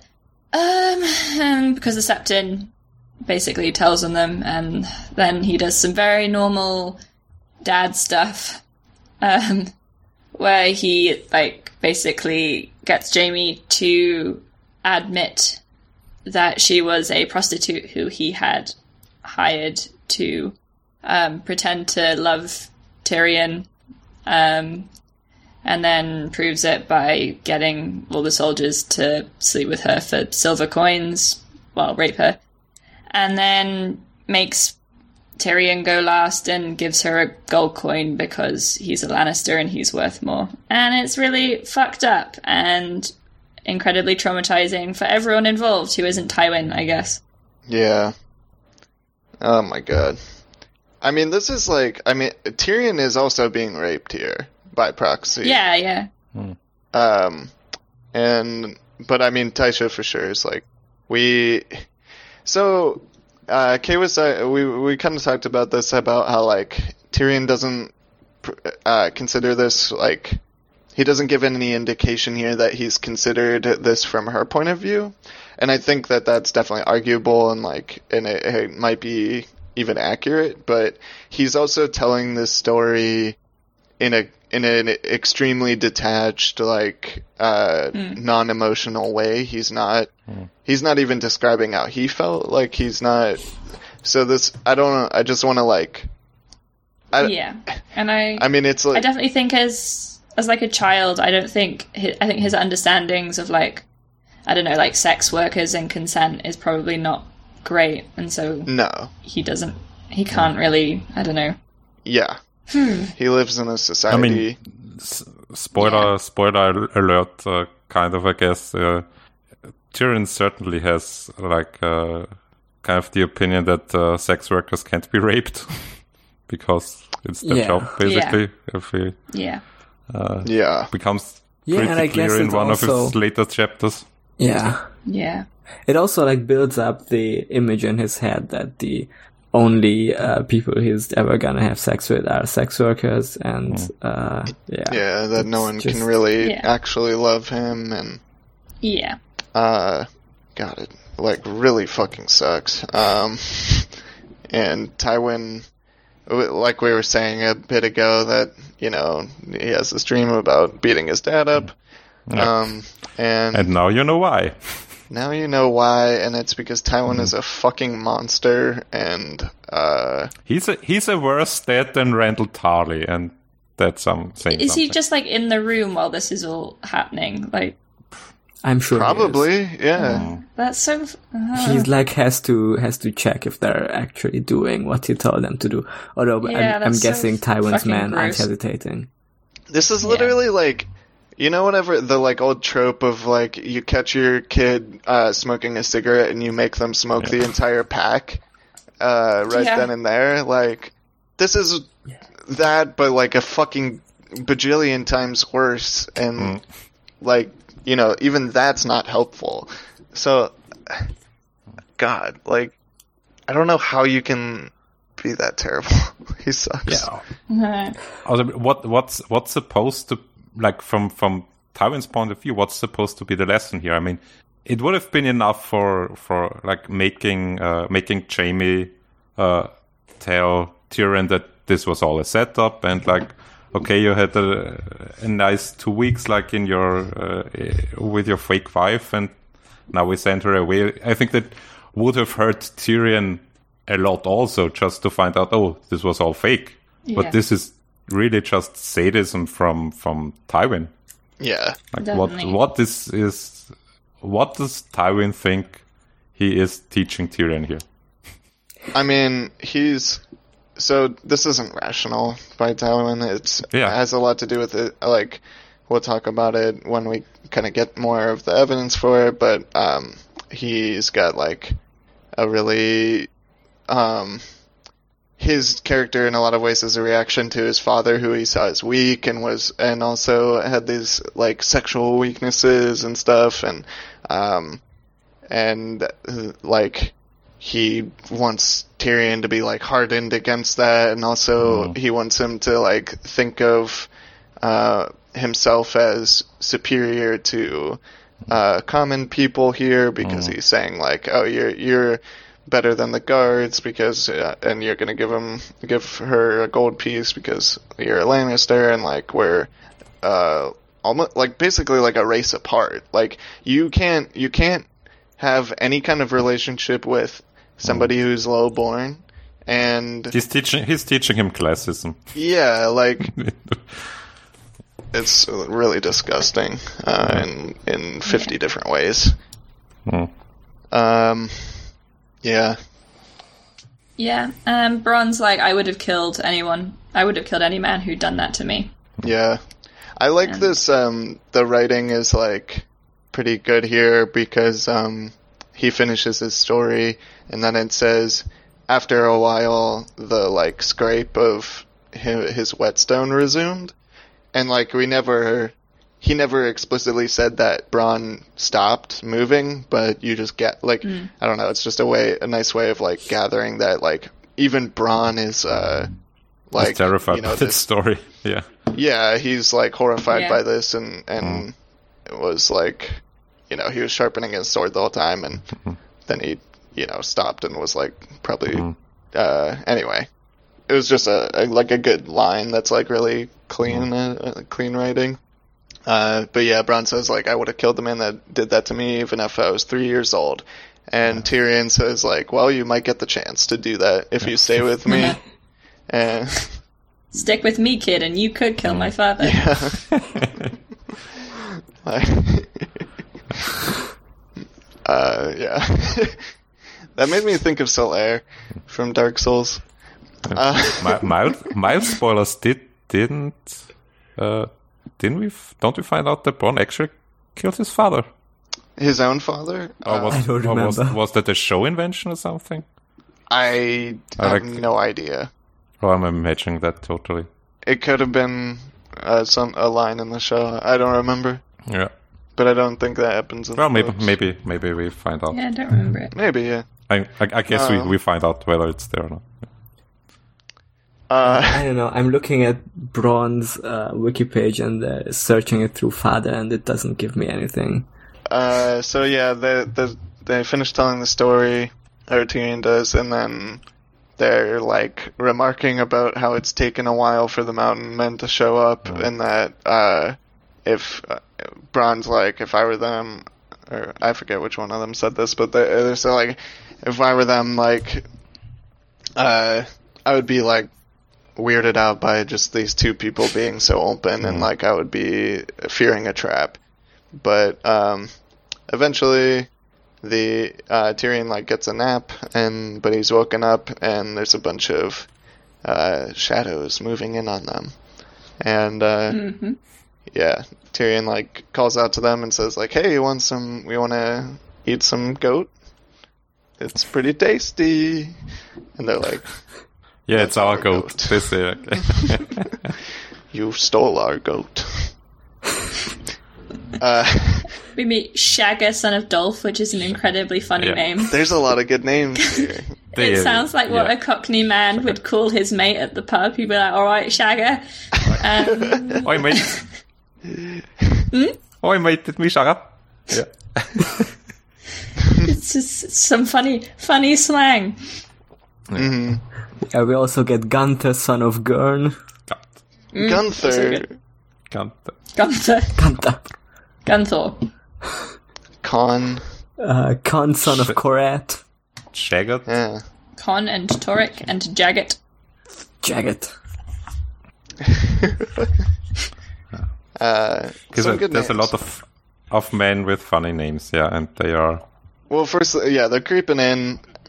Uh, one of their wives is standing there with uh, her baby bump in a in a list of uh, wacky names to pick for the baby, and uh, but they're saying like, uh, you know, this is our mountain, this is our give us those those are our horses, those are, that's our goat, and like, what are you gonna trade for your lives? And like, we're gonna kill you or something, and uh, he's like, first Tyrion kind of shames them by like saying like, hey, like I might be half a man, but like you guys are cowards because uh, you don't fight the Knights of the Vale, and you're like hiding up in the mountains, and they're like, and he uh, he also makes a joke. It's a pretty good joke, but it made me laugh. they ask him how he'd like to die, and he says like, at the age of eighty, in my own bed with like a, a maiden's mouth around my dick and a belly full of wine and all that stuff. Like, it's kind of funny, except for the maiden part. Like, Yeah.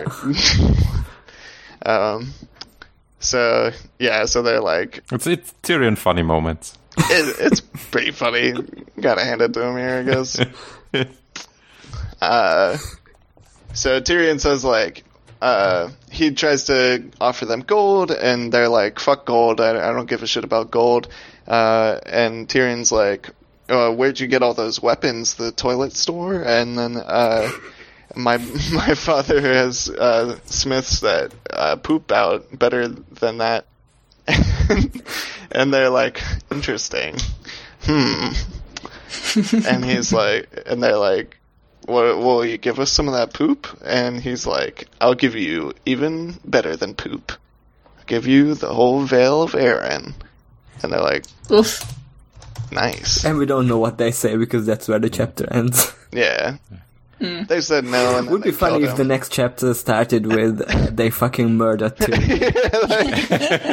That was the last anyone ever saw of Tyrion Lannister. That would be really funny. Like he gets out of the of the trial by combat and then just gets killed by some some random mountain man on the on the road back. that's how it. That's how it goes sometimes. Yeah. Also, he just he just had to get a, a few insults against them uh, against them in there again. just He just, wanted to hear his just own to- voice to one more, one more poke them a little, like uh, Yeah. not even in the face of death can he be polite. But How hey, does he? How does he? maybe How does he still out. alive? He just insults scary uh, barbarians like that. Hmm. all right, any I guess that's the chapter. There's that? no not much That's more. most I of can the chapter. Shagga, son of Dorf. I love Shagga. A good guy. Trust him. Would trust him with my life. Yeah, Scenes. Shagga rules. Uh, Yeah. I have to say, I'm I'm kind of impressed that like the mountain clans stayed like independent and survived for what, what I- over 300 years because yeah no They're way more really, way like, more I- than 300 years yeah Like, I, And we don't hear a huge amount about like their Yeah. society, really. Like, w- hmm. what do they live on? Uh, Yeah. They just eat Goat. I mean, goat. I mean, maybe Goats, maybe yeah. like their their situation got worse just recently, but like I, when reading this these chapters, like I, I had the the thought that why did no assimilation like with the Vale happen? I mean, for both sides, Yeah. it would be profitable. Well, it I guess. did. Uh, It- like I mean, so- at least to get some kind of of peace and uh, yeah, Well, I mean, so the- there's yeah. The Yeah, what happened is like the there's a bunch of first men uh, living in the Vale, and then Yeah. uh, the Andals came like six thousand years ago, uh, and this is the place. Mm. Yeah, I mean, we, we talked about that in in our uh, in our like uh, Mini episode. episode, I think. Yeah, yeah. Yeah, So in the not an episode. this is like where they Oh. landed. They did Mm. assimilate with some of the first men there, and that's why like the Royces still have first Yeah. men blood, and a couple other hmm. houses there, but mostly they killed everybody, and the ones hmm. that they that either didn't assimilate, assimilate or hmm. die, the the mountain clans are like what's left with them. So uh, that's a good picture. Yeah, That's that's an art for Gunter. Yeah, he does the "come at me" pose Come at me, that they bro. stole for the Nightman in the show. Yeah. Uh, but so yeah, the mountain clansmen they're they're kind of similar to people we'll see later in the free folk that they're like a time capsule of uh, how the I mean it's not like their culture hasn't changed at all, but we can see like probably some hints of uh, what the first men were really like before uh, the Andals like came in and and kind of had that paradigm shift. So like uh, we'll talk about it in the next Tyrion chapter that they like have they're basically like anarcho communists like mixed in with like uh, a little bit of like uh, war chieftain stuff where like everybody has a uh, they have like direct democracy and everybody talks and like has a voice on what decisions get made and um, they yeah they're like more individualized instead of about uh, like a house. You know, they uh, it's like more about the personal honor of like what you can do, and everybody's got an equal shot at like being a badass fighter or something, something like that. yeah. But To me, it's it's just the situation that they're still like basically at war with the with the Vale for uh, Yeah. Presumably like hundreds of years, and there's they couldn't find a way to uh, like at least coexist, similar to uh, to the the, the clans that uh, do that in the uh, in the north. well, in the north, at least have have that kind of peace where like they're autonomous, but uh, they don't attack like the, the the travelers on the on the on the road, and maybe do a little bit of trading with the Vale. That yeah, well, in the north, it there it, the- it uh, seems to me that like, peace would be would be rather cheap for both sides, actually, but they're both maybe too too proud to to find a way. I mean, for the hill clan or the mountain clansmen, peace like wouldn't be good because they're still locked out of every economic mm. opportunity and, and like Yeah. have, uh, you know, they don't own the land that's good for farming or mm. anything like that. They're not intri- They, you know, maybe over the years through like marriages and stuff, they could be, um, you know, integrated into the the power hierarchy, but Yeah. they don't want to do that because like they they I think we even get like some uh, lines from them that show kind of derision for. I mean, he says like uh, the one of them says here like the the gold of a low landlord is about as good as your your promises. Like it doesn't matter. We don't we don't hold these things in high esteem. Like, uh, so anyway, I just, I just honestly, I find it a, a little bit unrealistic that it wouldn't just happen over uh, dozens of think- generations. That sooner or later, like uh, maybe one tribe starts to to uh, like try to to move closer to uh, move closer to peace, and then another one, and like slowly they. Uh, they integrate that they would stay uh, that that independent and that hostile for for so long seems Right. really uh, really exhausting in a way. Yeah. and, and well, I mean, stubborn. it, it's not like outright warfare, but yeah, Yeah. it's like this kind of guerrilla, like stalemate thing where. But again, maybe maybe there was there was like a stalemate situation for a long time, and the the situation just has has gotten worse recently because of some uh, uh, scarcity of resources or something like that. Who knows? Well, one of the reasons it gets worse lately is that uh, Lysa isn't letting. She's like holding all her knights and warriors close, and not letting them go out. Um, I think they mentioned that uh, yeah. In the Catelyn chapter when they reach the Vale. But if not, they anyway. Uh, I just want everyone to know that Ganta, son of Gurn, also has the classic trademark A Song of Ice and Fire funny helmet. where did he get That's this that's a pretty that's a pretty good helmet. I wonder why he got that. Yeah. He has really long horns well on made. both sides. Uh, so like he could do, I guess he could do like some fun action scenes where he like slashes at some people and at the same time like stabs them with his horns. What's the thing that Uh. like crest? What is that supposed to be? There's like two horns and like- also a crest. That's like a, a- sideways snake or something. Look like a like an like an X I on don't his So head. small. Uh, maybe he can he can bull rush with his uh, with his head forward and like cut people. Yeah. I don't know. Uh, it looks like a Frank Frazetta picture, which is good. Um, but all right. Uh, do we we could probably have some like plot spoiler stuff to talk about, right? Uh, especially with the Tower of Joy. Yeah. Yeah. Okay, so spoilers. More like Tower of Not Joy. Mm. Yeah. What what if it was Tower of Noids? uh, All right.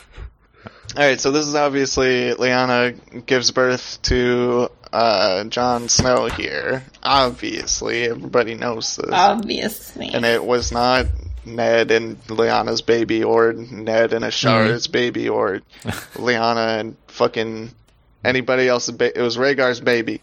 Yeah, and she didn't give birth to uh, Jon and Meera or Jon and Dany or Jon and Tyrion. I think Jon and Tyrion's pretty. Yeah, I think that's plausible. He's just time traveling Ev- all over the everyone, be- everyone between 15 and 20 years Traveling old is Tyrion. Lyanna's baby. Yeah. Um. So yeah, the I don't know. We everybody knows about this already. Do we have to talk about this? Like, mm. Yeah, we yeah. don't need to talk Up as about L that. equals J, and that's all you gotta know about that. yeah. But let's talk about Howland Reed. What's he gonna do? Is he gonna like? He's the High Septon. Oh, Huh? sorry. Yeah. He's the High Septon. I mean, he's the only survivor. yeah. Howland Reed is the High Septon. That's right. Was Ned's was Ned's plan crashing this tower with no survivors? Maybe. Maybe he thought everyone would die and was disappointed when Howland Reed did survive. That was another deep cut for the, from the Dark Knight Rises. Um, I didn't get. I haven't seen that movie. it's bad. I don't remember enough of The Dark Knight Rises to remember quotes from it, The uh, apart from being born in the dark. But apart from that one, no. uh, it's the beginning. I, it doesn't matter. It's like three people will find that funny or whatever. Um, it's a bad movie. It sucks, and but Littlefinger's in it, and he also sucks in it, and it's funny. um, uh, it's the same scene where the like "you're a big guy" part for you thing comes from. I only know that uh, Tom Hardy does a funny voice. it's a good voice. Yeah. And that's the one thing I It's a know good- about the movie, and growly that in the end, like uh, fucking uh, Michael Caine, what's his name, Alfred looks up and sees uh, Batman and Catwoman, and they're having little bat babies. hmm Yeah, it's, it's nice. There is Joseph Gordon-Levitt's in it. Yeah. so there's this, there's a Batman here at the Tower of Joy. Uh, Ah. yeah. Uh, what's his name?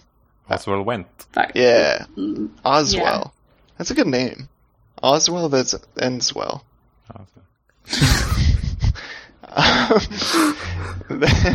yeah, he's there. He's one of the guys that die. Um, I guess we could probably just talk about myth stuff here, because like with the plot stuff's pretty much already covered. Um, the I'm sure there's Um, some there is some math with with like uh, how many against how many and stuff like that. well, so the the There's math stuff. symbolism in that. So there's seven against three. Um, that kind of matches up with uh, with the Waymar Royce thing. If you do a little shenanigans, and if you count Waymar and Undead Waymar as uh, like two separate entities, Okay. so like that makes the six others plus Undead Waymar seven against the three live Waymar and two dudes. Hmm. Um, and but the numbers are reversed because the uh, knights or the king's guard stand in for the others, and there's three of them, and uh, Ned is presumably the last hero who has he's got seven people. So I'm not sure about it. There's might be something there. Uh, he also buries eight people in stone cairns with made out of the tower. He demolishes the tower and builds cairns for these dudes that the eight people that die.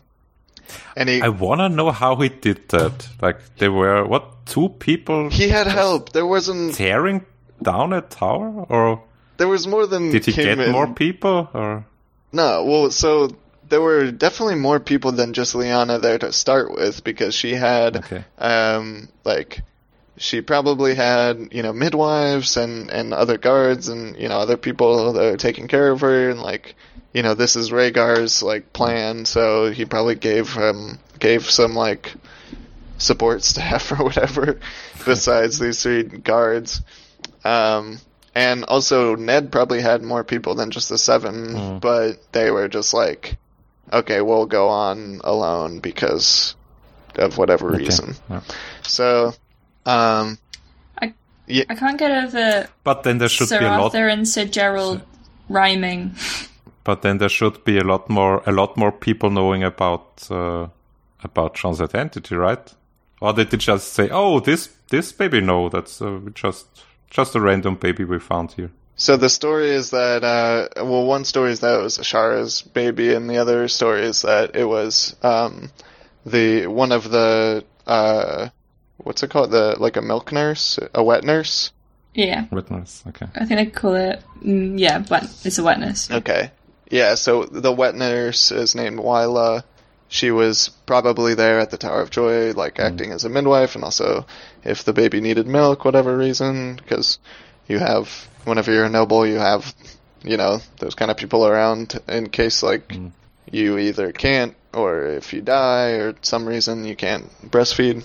So the story that uh, we hear from Edric Dayne is that uh, Jon Snow, uh, mother was Wyla. So, Hmm. um, so if she was there and like Ned's bringing a baby back to Starfall whenever he's returning the sword Dawn, and people are like, "Where'd that baby come from?" He'd be like, "Oh, it came from your wet nurse." Uh, Everyone's like, how is baby formed?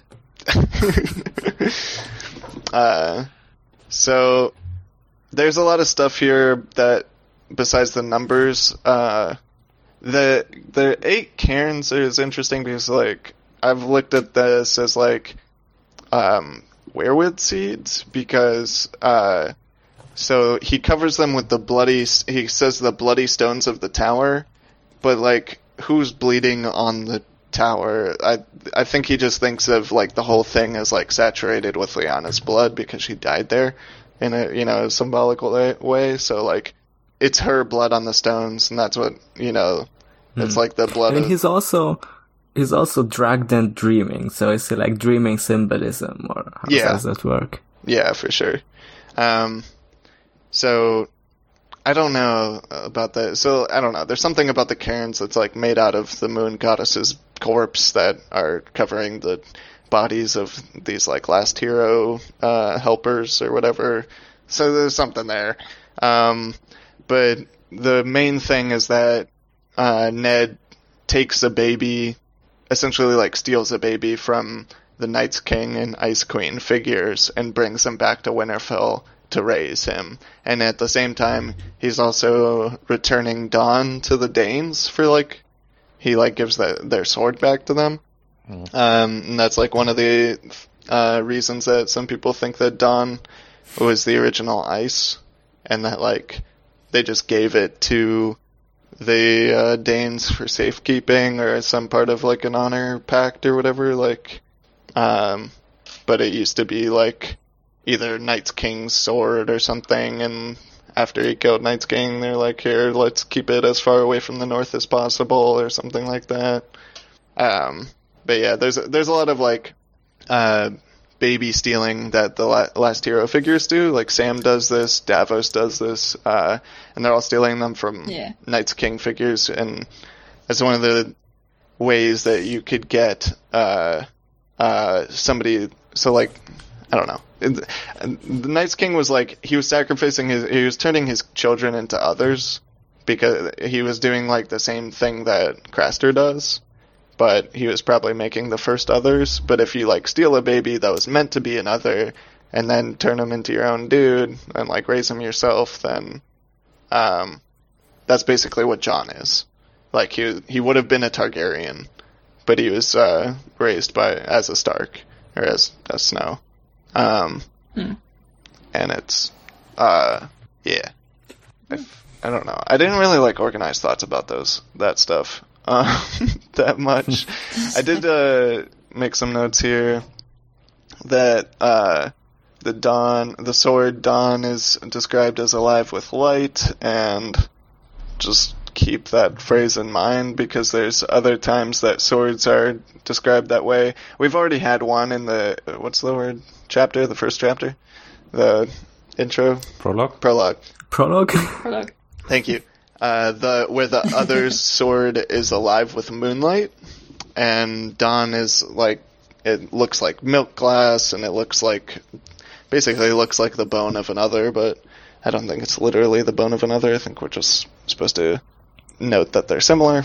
Um, there's the storm of rose petals uh, that blows across a blood-streaked sky, and uh, as blue as the eyes of death. Um, and the way this is phrased is like really weird because we don't know if the blue that he's talking about is talking about the sky or the rose petals, but I'm pretty sure it's about the rose petals because, uh, you know, Lyanna loved the like blue rose, um, and also the sky is blood streaked. So I'm imagining this at like sunset because it's a blood streaked sky, and the rose petals we've already seen I've already pointed out that sometimes flowers can be like eyes, like with Loras's armor.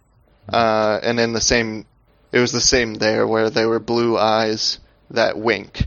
And here the like the rose petals blowing across the sky is basically like the stars, you know, traveling across the sky and watching. And they're the eyes of death because they're the eyes of the others, which are the eyes of the old gods that like were forced out of the sky onto Earth, and now they're pissed, and they're watching this whole situation where Jon is basically, uh, he symbolizes like the next cycle coming along, basically, because so like the, uh, the thing I've talked about with the dragon locked in ice, one of the incarnations of that is baby Jon inside the Ice Queen, uh, Lyanna, like in her womb. And whenever he's born, it's like another. It's a um, that's like the ice moon breaking. You know, she dies uh, in childbirth, but the dragon comes out, which is Jon, and this cycle kind of keeps happening. You know, whenever Jon dies, and he's probably going to be put into the ice cells in the wall, that'll be a similar thing. Um, and whenever he's resurrected, it'll be the same thing as the first time he was born, and the wall, the ice moon that will break that time will be the one in the sky and also the wall. so like, that's what the others are seeing here, is they're seeing that like, you know, the planets are aligning again, it's gonna be time to, uh, start coming back, and this is like, uh, pretty much the only convincing thing to me for why the others have started moving again. Like everybody wonders, like where did they go for you know ten thousand years or whatever the fuck. Uh, and I think the reason is that they're starting to see like these prophecies and things kind of start to line up, and they realize that their time is coming again. That the like the other moon is gonna crack. It's gonna start another long night, and we'll have another chance to do whatever the fuck we're doing. And that the the sign is that Jon is being born. Okay. Um, so I think that they were watching here is basically what those like eyes of death in the sky is supposed to tell us. Um, and it's also at dusk, probably because so it's it's at the start of a night what that this happens in the story or like in the memory. Uh, night is just starting, just like you know the beginning of the long night. Um, and another thing that's kind of tying into this same thing is uh well first I don't know, do you guys have any thoughts or reactions to that diatribe? Yes. Sounds right. It's confirmed, as always. What was the thing you said about Gerold rhyming? Oh, um, there's a bit um, where where is it? Um, Sir Arthur and Sir Gerold are talking, and they said, "Then or now, we swore a vow." and they just they're just like little rhyming goblins, just like standing in front of their nice. Um It's Also- just very weird. Um, I was going to point out that we see, yeah, the black bat of Whent, and that's I think I don't know if it's the same. Does he? He doesn't have the shield, but we see a shield with the Whent bat that Brienne gets later on in the series. mhm. Look out for that. Um, that's almost another. That's basically another like symbol of the dragon locked in ice, which is the the black bat, and it's surrounded by white armor. Um, so that's kind of like a hint that the others they might be have this like icy outer thing, but they have a fiery nature inside too. You know, we talk they talk about their eyes like burning really cold, but they're still burning. Um, so there's a like Jon Yeah. Jon's dragon locked a nice nature, like his Targaryen ness that's hidden by the icy snowness. The others share that same nature because he's their brother. He's a brother from an other mother. Um,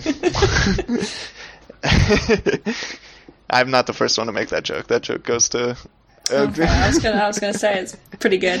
that joke, I think, I don't know if even uh, LML came up with it himself too, but I don't know. That's probably like somebody's probably made that joke like ten years ago, but Nope, original on our podcast. Yeah.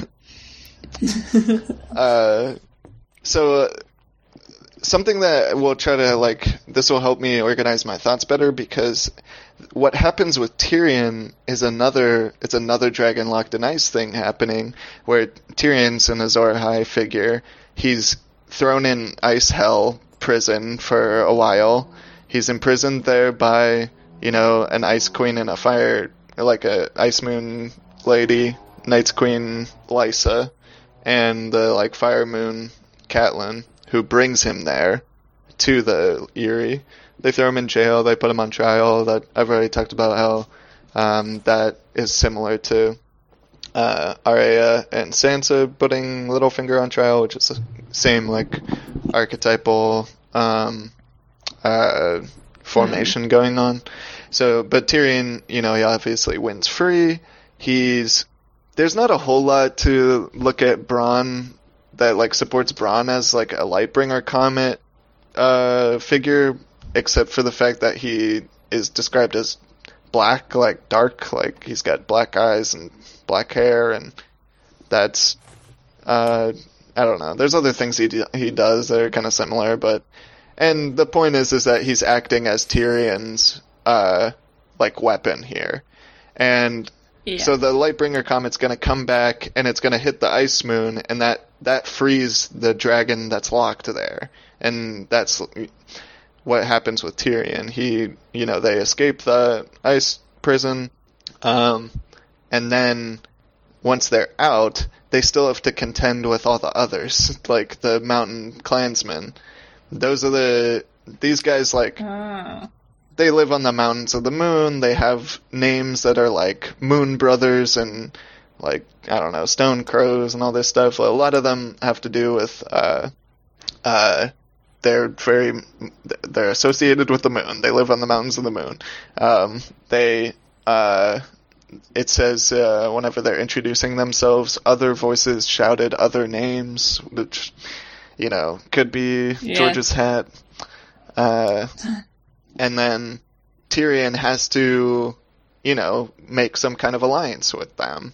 And the way he does that is he promises to give them their home back, which, you know, if the others were the old gods that were shoved out of the Weirwood net, and, you know, their rightful place is in the sky, in the heavens, in the Weirwood net, but they've been forced out of it, the way to make peace with them is to let them go back to their rightful place, right?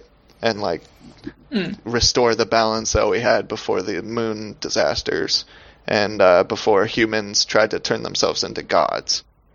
Um, so that's the way that he wins their alliance, and that might be, you know, what Jon does with the real others. Uh, I think that's like a pretty, pretty. So the point is, is that like Jon will have that connection of being essentially like the others, like where uh, he'll be he'll Yeah. be able to like reason with them maybe or, or um, uh, he'll form that bridge. Mm. Yeah, Interesting. hopefully. I don't know. We'll see. Uh, I, I had one more thought, but I lost. Hey, what if it was Gunthor, son of Grrm, because it's his creation? oh. Oh, Pretty good. Well, I look at all my characters as my children. Uh, I don't know if that was a Jordan Peterson voice or a Grrm voice, but hopefully it wasn't too bad to listen to. Uh, It was, I don't know if you listened to the last fun point, but, uh, that one had a really bad, uh, George voice, so it's, uh, gotta be better than that. uh, yeah. Uh, I'm trying to think if there's any other things I want to mention. Um, oh, there's like the the, you know, the icy honeycomb ice cell or sky cells. Um, so that's like something to make you think of. Uh, that's another connection between honey and like death and sickness is that the others are like a bunch of bees because they also have the similar kind of hive mind thing and and that sort of thing. They have they probably have a queen and you know that's Night's queen. I don't know if she still exists or if she's just a metaphor for the weirwood or what, but uh, anyway, Yeah. that's something. There's also there's a bit where John talks about how um, Jeor takes his spiced wine, where he says he has it with honey and cinnamon and raisins and nuts, but no lemon because that's like Southern heresy. Mm. nice. Yeah, so it's like another Hmm. opposition between lemons and honey. I like it. Yeah. Um, yeah. Was there any food in these chapters besides oiled beans? No. There was yeah, so much food. in the in the Vale before the before the fight, I think there was some Yeah. Yeah. Oh, maybe, maybe there was something. at the I, at the, I just remember at the, the, pre-gaming. bean. I just remember the oiled, be- like the lubed up beans that Mord is dumping off a It was the beans, and they get a they get a special meal now that they're graduating from being trainees. Um, oh, right. It's and they nice get um, Yeah, a rack of lamb baked in a crust of garlic and herbs, garnished with sprigs of mint and surrounded by mashed yellow turnips swimming in butter. Mm. And then salads of spinach and chickpeas and turnip greens and iced blueberries and cream. That just all sounds very good. So, yeah. Yeah, Just some, just some veggies Yeah. and like healthy, oil and healthy snacks. garlic. I want blueberries and cream. Hell yeah. Hell yeah. Mm. Uh, I'm just trying to find if there's something in the first cat chapter, but I don't see it. So, if there was food, it, I'm sure it's very good. All right. Do we have anything Uh, else? I was wondering, is is there any point in, in speculating what uh, Rhaegar's pla- plan exactly was to uh, Oh god. to put Lyanna there, or why why he would go to Dorne specifically? Because I don't think they would be especially welcoming to the girl and the child uh, that uh, Rhaegar basically left the, Right, the, the right. Dornish princess for, or was it just well? They were fleeing from the war, and south was the only way to go, and they just happened to end up there. He already has a Tower of Joy, and he wanted to put her in a fun place. Yeah. uh, wait. so I mean, I You're saying that like it didn't. It's not called the Tower of Joy because he had fun there with Lyanna. You're saying he like already had the Tower of Joy, and he's like, yeah, that was just his like. he named it, he named it that earlier, and put in it. then was trying to think of a fun place. Okay. Well, I think so. The Tower of Joy, I think it's like pretty remote, even if it's in Dorne. It's in the mountains, um, and yeah, I don't. I don't think he was planning on like letting anyone know. Regardless, like it took a while for Ned to find them, and like I think he was just gonna hide her there. Because the thing is, is that he's not trying to replace El- Elia of Dorne uh, or Elia Martell. Like all he's trying to do here is get his three head of the dragon set like of children. So, w- like, I think he was just gonna hide her here, and you know, I mean, maybe maybe they were planning to go to uh, to Starfall. maybe. Yeah, I don't know. I think that that would be would be rather close by. I think. It's definitely it's fairly close, but yeah, I don't know. I think his plan was uh, he'll win the war when he comes back. He'll try to like disempower his father and maybe call a great council or something to depose him.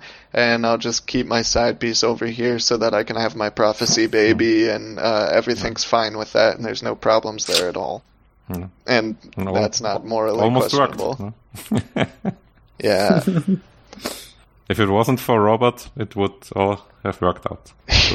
Yeah, and then who knows what his plan for Jon would have been, or like what he thinks the prince that was promised would need to do. Oh, that's another thing, the prince that was promised idea. Uh, so since Night's King was giving his children to the others, um, or like turning them into the others, and then this one baby got stolen uh, from him, and that became, you know, the Jon figure, like last hero figure, um, which I said before that Ned was acting as the last hero to rescue this baby, but you know, I'm kind of thinking uh, these are like archetypes that are like generational and stuff and kind of repeat. So the last hero steals the baby and raises it to be another last hero. So anyway, point is is that the prince that that was promised might have been a prince that was promised to the others to like become another instead of uh, you know whatever this other thing is that we don't really know yet. Which it's uh, Melisandre and seems to like use Azor Ahai Reborn and the Prince that was promised interchangeably. So Hmm. Yeah. I mean, most of the prophecies kind of bleed into each other, right? Like over all Yeah. over different cultures, so yeah, for sure. there's always um, more or less overlap, and and Yeah, it the seems like same the thing interpreted it in in uh, slightly different ways. Exactly, because the the Azor Ahai Reborn prophecy comes from Asshai, and the Prince that was promised one seems to come from Valyria, but those two cultures, you know, the Valyrians were, I think, like basically started by um, people that left uh, the Great Empire of the Dawn after its like destruction or whatever. But anyway, um, yeah, Is that it? We've been going for almost as long as last week. yeah, I think we're good. Yeah, I was Yes, excited when we uh, finished the chapters at just a bit over two hours, but 30 more minutes have passed. I'm Unfortunately. sorry. Jeez. uh, yeah. all right. So uh, Now I'm gonna be on the hunt for uh, other examples of like Lightbringer uh, people saving um, uh, Azor Ahai Reborn characters from icy prisons uh, to see if that pattern holds out. one of the things it made me think of is that we've kind of theorized that Bran will be like either necessary or instrumental in resurrecting Jon. Uh, so that could be one where that plays out again. Um, because Bran I mean, is, Bran ends up in kind of an icy prison himself, right? yeah, that too. That definitely, that's Some- definitely true. Um, yeah, there's a lot But of it's a, about a year down the line in Yeah. our podcast. Yeah. I think I'm gonna forego the usual sign off and switch it to saying fuck Tywin this today. Uh, so, hey, thanks for listening. Uh, Thanks. hope my rambling made sense. Uh, hope you enjoyed the chapters and then you'll stick with us. Anyone got, uh, some plugs? I'm just gonna mention our our uh, uh, our info again. So if anyone wants to reach out to us, we are at uh, Azobubcast uh, at Twitter, uh, Azobubcast uh, at gmail.com. If you maybe have uh, your own uh, own cool theories or symbolism interpretations or something you want to share, uh, or if you want to guest on our podcast and and uh, discuss Yeah, we with, were- with us in person, please. We recently uh, got followed by Mr. Lucifer means Lightbringer, so Yeah, so if you want to come on, yeah, reach out to us. you're welcome to. Yeah. Uh, yeah, or if you just just have a, a, a question, be it a, a serious one, a funny one, whatever. Uh, we do. it. I'd like to have some some li- listener interaction or get some listener interaction going. That would be It nice. would be nice. I was gonna ask him to come on if I like find something new that I could bring to him. Hopefully, I'll turn you guys all into like myth heads who are looking at this stuff uh, uh, feverishly and rereading paragraphs over and over again like uh, madmen. Uh, and you can help me in my search as well. We we will crack the code finally. Okay, but uh, but hear me out. Uh, Okay. What if uh, what if Jon Snow, Daenerys, baby, Iron Throne, Aegon? I'm so glad we didn't talk about that Yeah. stupid fucking Yeah. article. What if Tyrion is a time traveler? Let's let's keep it that uh, way and Yeah, not that- talk about it. the ice prison is time, and Tyrion broke out of it by transporting to another uterus. Anyway, go ahead. Okay. no, I just wanted to mention like one person who hasn't been in any of the with this week's chapters, but we we, we must bring up how much we fucking hate him. So, uh, everyone, fuck Jorah. Fuck Fuck Jorah. Jorah. And fuck fuck Tywin especially Yeah, this fuck week. Tywin. Fuck Fuck Tywin Tywin. too. He sucks. I hate him. If you He think does. he's like a cool, good military genius, you're a fucking idiot. He sucks at that He's not. too. And uh, we'll get into that when we get to Clash. But anyway, uh, yeah. Bye. Tywin fucking sucks. Bye. Bye. Bye.